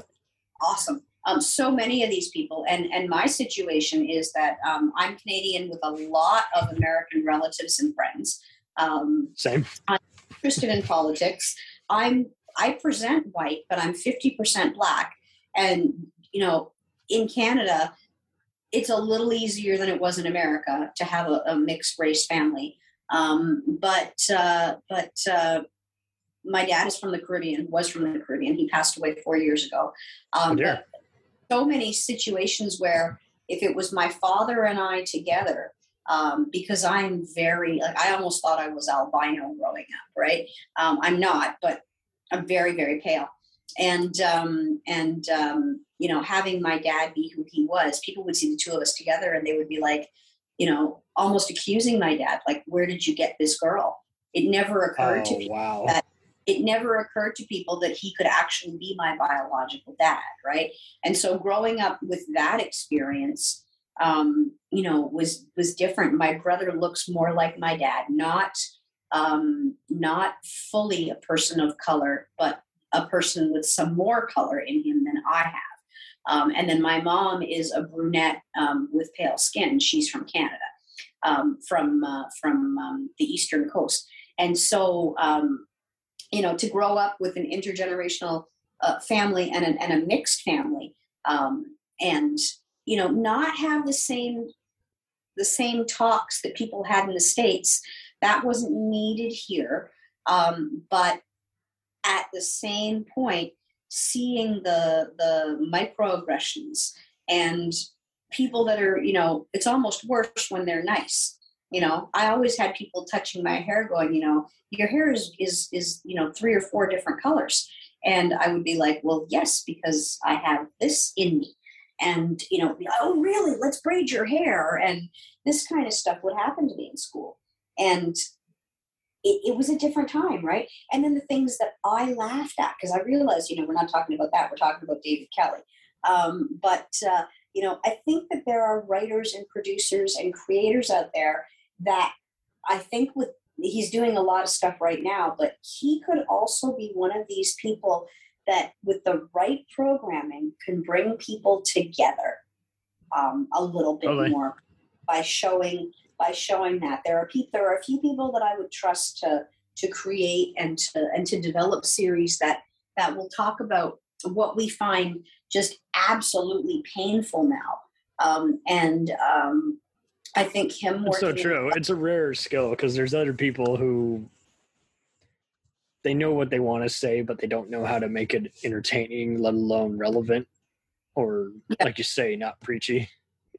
yeah i'm thinking you know i'm just I'm it doesn't matter making- what side of the I'm argument you're on. If you're Yeah. just getting very annoyed by, okay, well, no shit, Sherlock. You know what? What do we do? Yeah.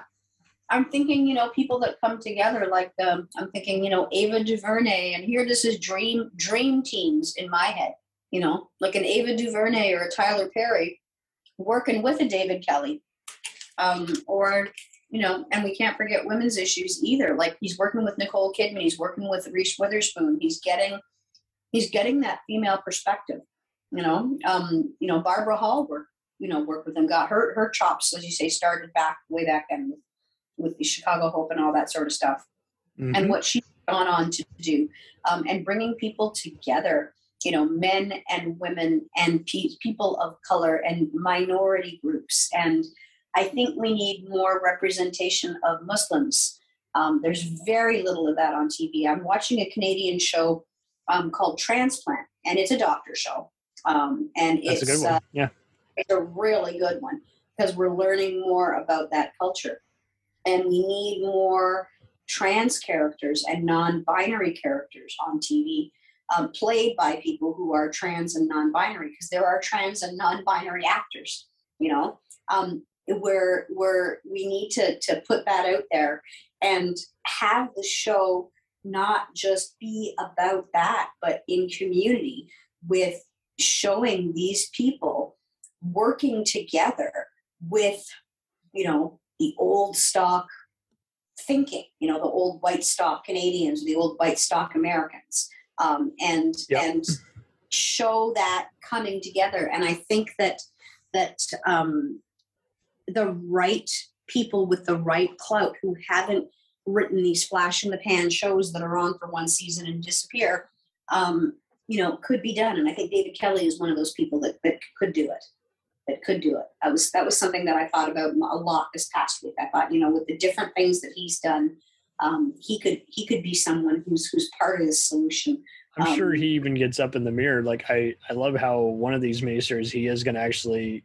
People have often talked about, you know, other than that one movie, Gillian. You know, why don't you work with your talented actress wife? And he's actually written a part for her, and I think this is it. He likes to challenge himself, but he likes to do it in a way to where it's just like everybody wins. It's not about him, you know. He's just the guy who not only sells it but also gets everyone excited. Is like, oh, trust me, you you've never seen a show like this before, even if you feel like you have. Yeah, yeah, absolutely. And everything has a slightly different feel. Like even the two Liane Moriarty things that he's done. You know, you can see a connection, but you would not unless you've read the books. I don't think sit there and go, those are both Liane Moriarty books. I can only because five years ago I picked up these books. I picked up was it Big Little Lies? and then um, it was promoting Nine Perfect Strangers, and I finished Big Little Lies, and I thought I enjoyed that story, you know. So Mhm. go on read the next one.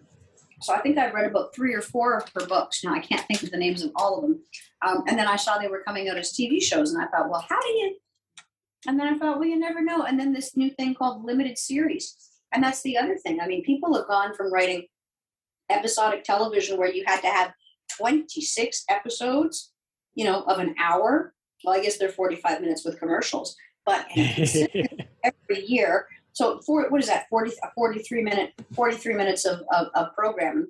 And now with the the shows that are that are built for binging, the ones that are on all these services, they're eight to 10 episodes. Sometimes they're even six to 10 episodes, but they're 60 to 75 minutes with no commercials.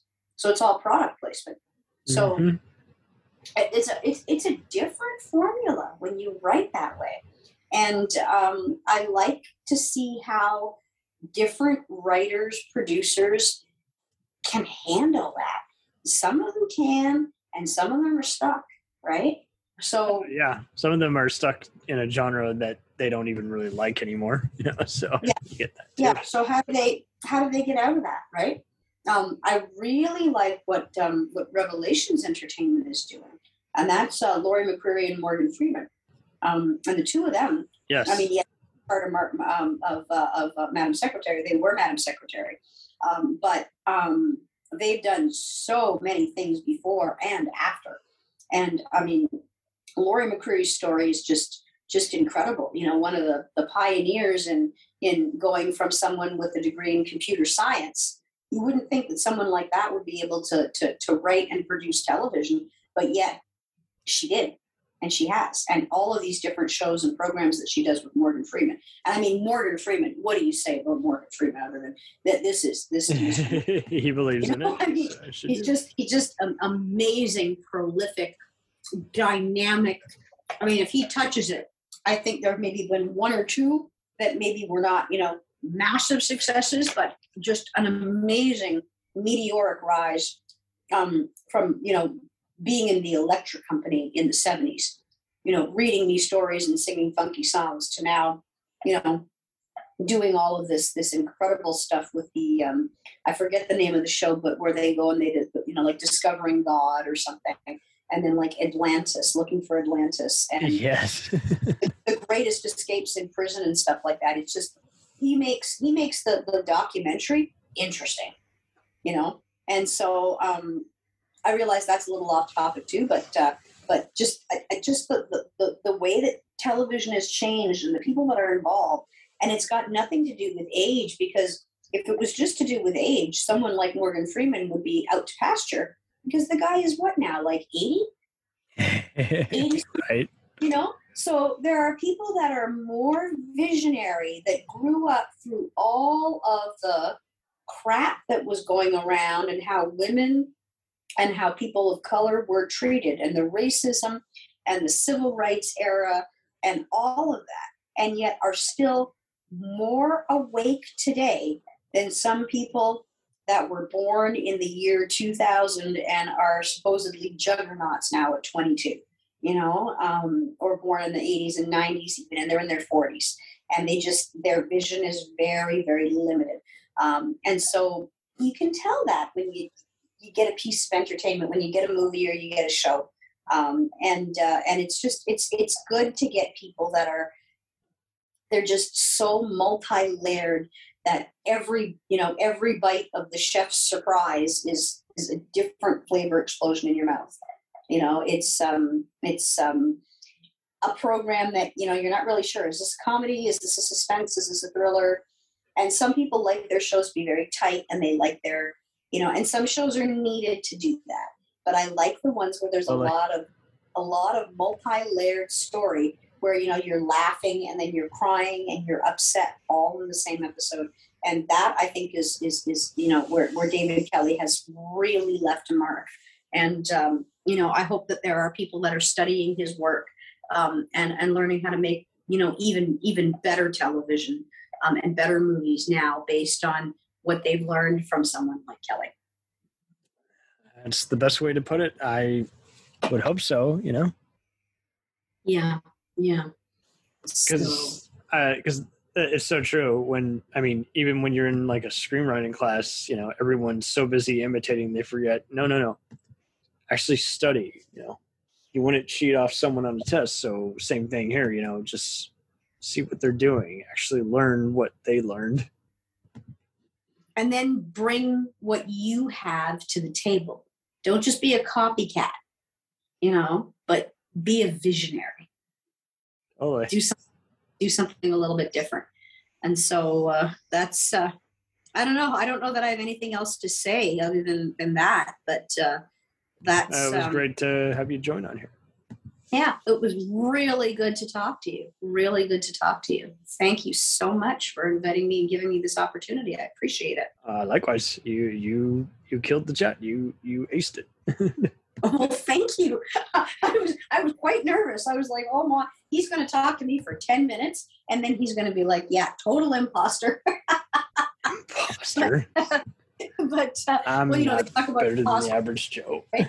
but uh, but no, I I've put a lot. Of, you know, they say what you put ten thousand hours into, right? And we thought we always grew up thinking in terms of like what I'm going to study in university, and I, I think what I've learned is that it's what you did along the way as as a kid and as a person. And yeah i put a lot of time and thought into into tv you know i'd be homesick and and and, and have that for company. And so i just i've watched how certain actors and actresses and, and as i said as i learned about the credits and whatnot to just see who had vision and who you could trust with certain topics to do them justice and to show you maybe what you're not seeing in your little community because your little community might be very traditional and conservative or it might be you know a small town country small town country area or you might be in a big metropolitan you know a venue but feel like you don't connect with people in your city um, and you're being you know treated a certain way and you know minimum wage worker or, or, or, or wealthy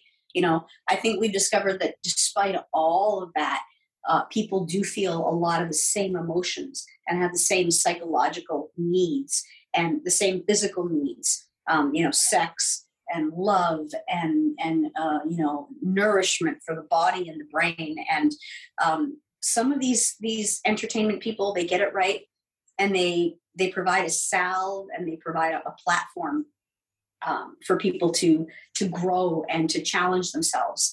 Um, and then there are um, people that just are just looking to make a buck. And I think now we're a lot more authentic in what we're looking for. And the people that are just trying to make a buck might make a buck, but they're probably not coming back for round two. And people will No. stay, continue to come back, and even like take a break. Like I think David Kelley took a break for a little while there, and then and then has come back with these these newer these newer productions, and uh, and I'm enjoying them. You know, and there's a couple that I've missed. Like I missed Goliath, and I missed out on the Undoing. But uh, just in reminding myself that that was out there, like I'll move the Undoing, you know, a little further up my list of stuff to watch or stuff to find out more about. Totally. Uh, and it seems like, like you mentioned when we first started off, it's like everyone could benefit from learning who writes what instead of just, hey, there's this guy, but I only know who they are because they were on one sitcom or they used to do a lot of movies. Now they're doing TV, you know. So hopefully, many will just be, you know, remembering certain names or creators who got like three different shows to their name. Yeah, yeah.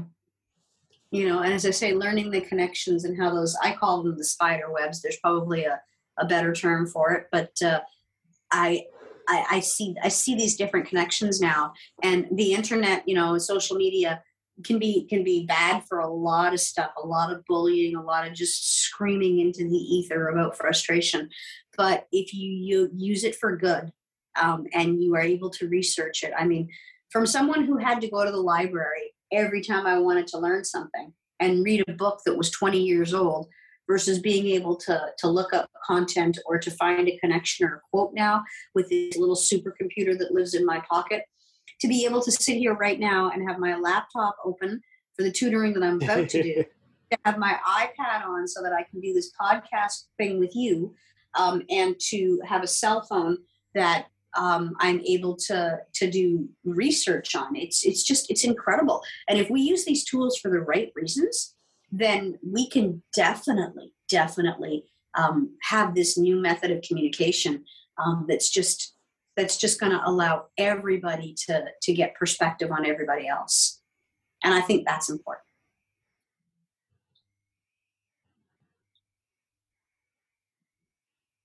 Okay. Well, perfectly said. Thanks.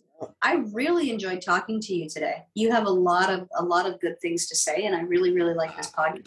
you you aced it even more, my friend, because basically you just summed up how you get to the many stages of life, and some people can reflect what happens in your world and actually may you know reinforce your own philosophy and open up your mind. And thank you, Mr. Kelley, for doing this.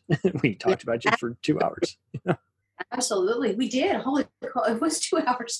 Yeah. But uh, no, somewhere down the road, if you ever want to talk to me again, I would love to. I'm going to be looking into your show now, and uh, I, I didn't know you were there, and now I know you are. Um, and so I'll be You know looking it. in. Yeah. And uh, you know, um, there are some people that I know a little more about, and and would love to talk. As you can tell, I like to talk. so Don't we all?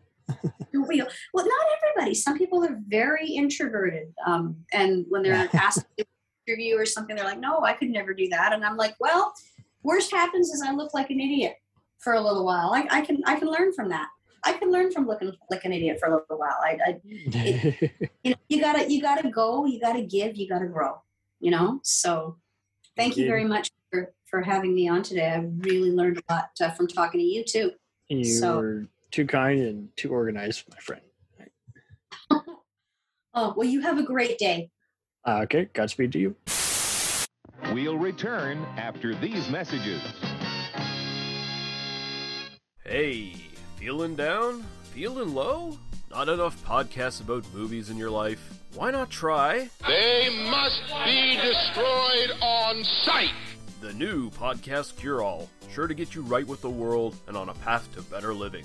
We have exploitation, we have Italian horror, we have zombies, we have slashers, we have crime films, we have spaghetti westerns, we even have sci fi and sex comedies. So take a dose of They must be destroyed on sight. as needed and let the hosts, Lee Russell, Daniel Harper, Paul Romali, and the odd guest host cure what ails you. Warning may cause atrophy, African consumption, black fever, bone shave, chin cough, colic, cramp colic, dropsy of the brain, elephantitis, grocer's itch, jaundice, mania, miasma, mortification, palsy, Pott's disease, rheumatism, scurvy, St. Anthony's fire, summer complaint, and worm fit in some people. Consult a physician before listening.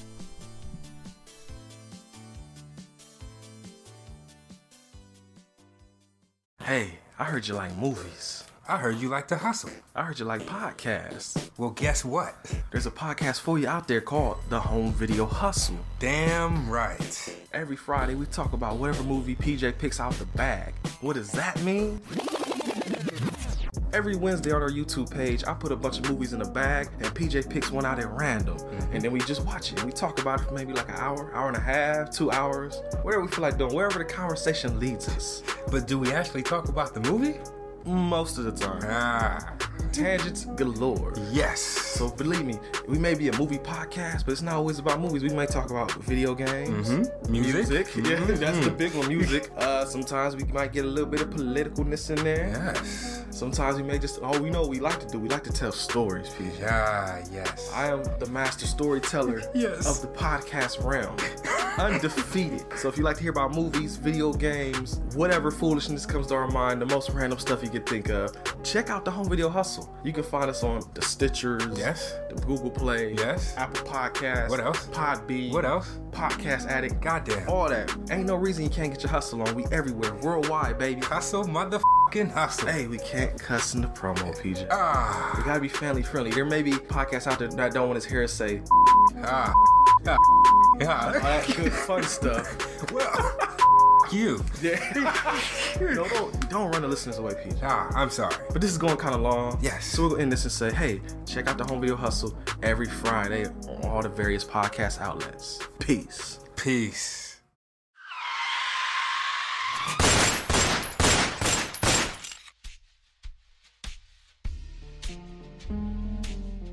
As far back as I can remember, I always wanted to be a gangster.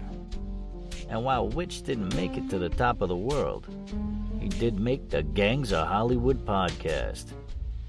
So join the gang and enjoy a movie review podcast about movie gangs, gangsters, mobsters, and the mayhem they cause. You can find GOH Podcast on Facebook, Twitter, and Instagram at GOH Pod at www.gohpod.com, as well as your favorite podcast listening app. And remember, say hello to your little friend for me.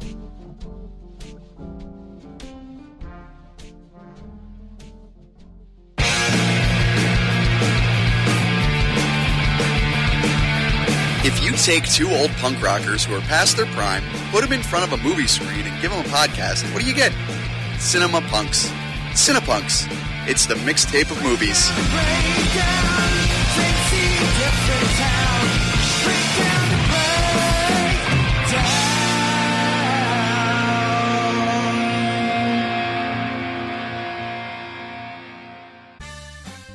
Did you ever see a film at such a young age it left you traumatized with cinematic wounds? Ah, necrophilia. Ah, ah, ah. It's a dead issue, man. Don't don't push it. Cinema Psyops is a weekly podcast documenting an ongoing experiment on the mind of an unwilling test subject.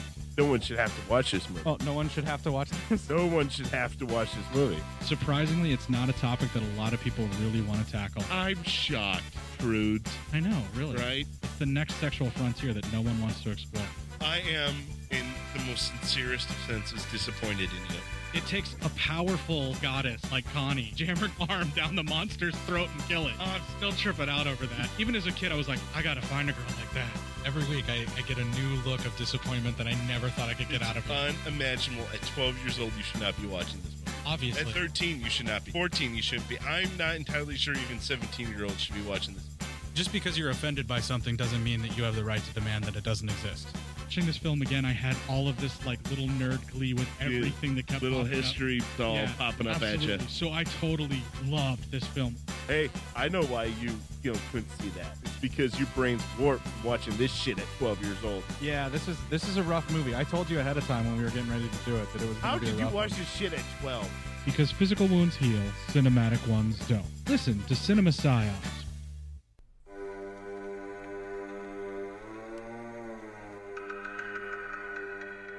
Hey, everybody, I'm Corey. And I'm Zach, and we're the hosts of Podcasting After Dark, a cast dedicated to late night horror and sci fi of the 80s and 90s, often found on HBO and Cinemax. You know, the movies your parents didn't want you watching as a kid. You can find us every other week on Apple Podcasts, Spotify, Podbean, and Stitcher. This is what you want. This is what you get.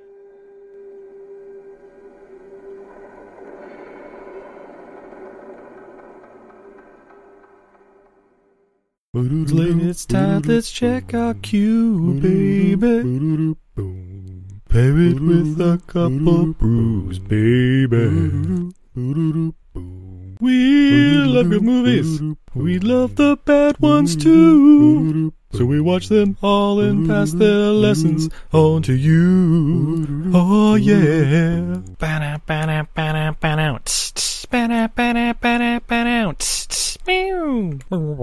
Everything I learned from movies helps to make life a little bit groovy.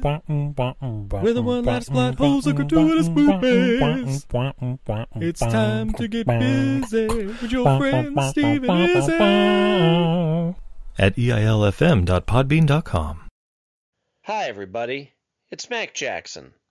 I wanted to invite you to a new site called the Forever Adventure Network. This website has everything pictures, videos, blogs. There's original music by Harmony Constant, two podcasts.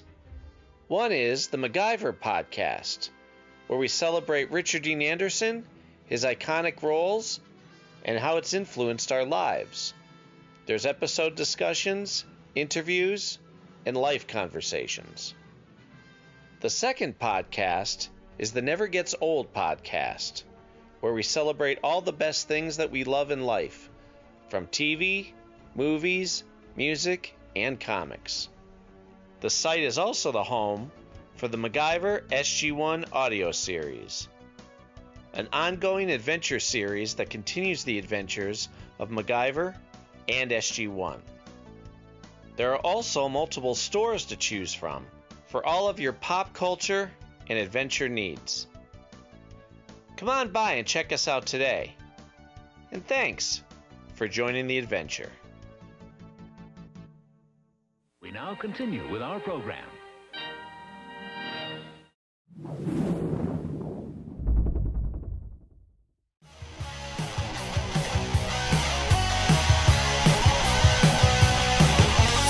On the web on Facebook, Twitter, and Instagram.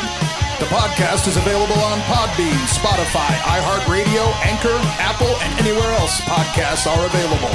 Feel free to review our show and leave comments on any of those sites. Thanks a million for listening.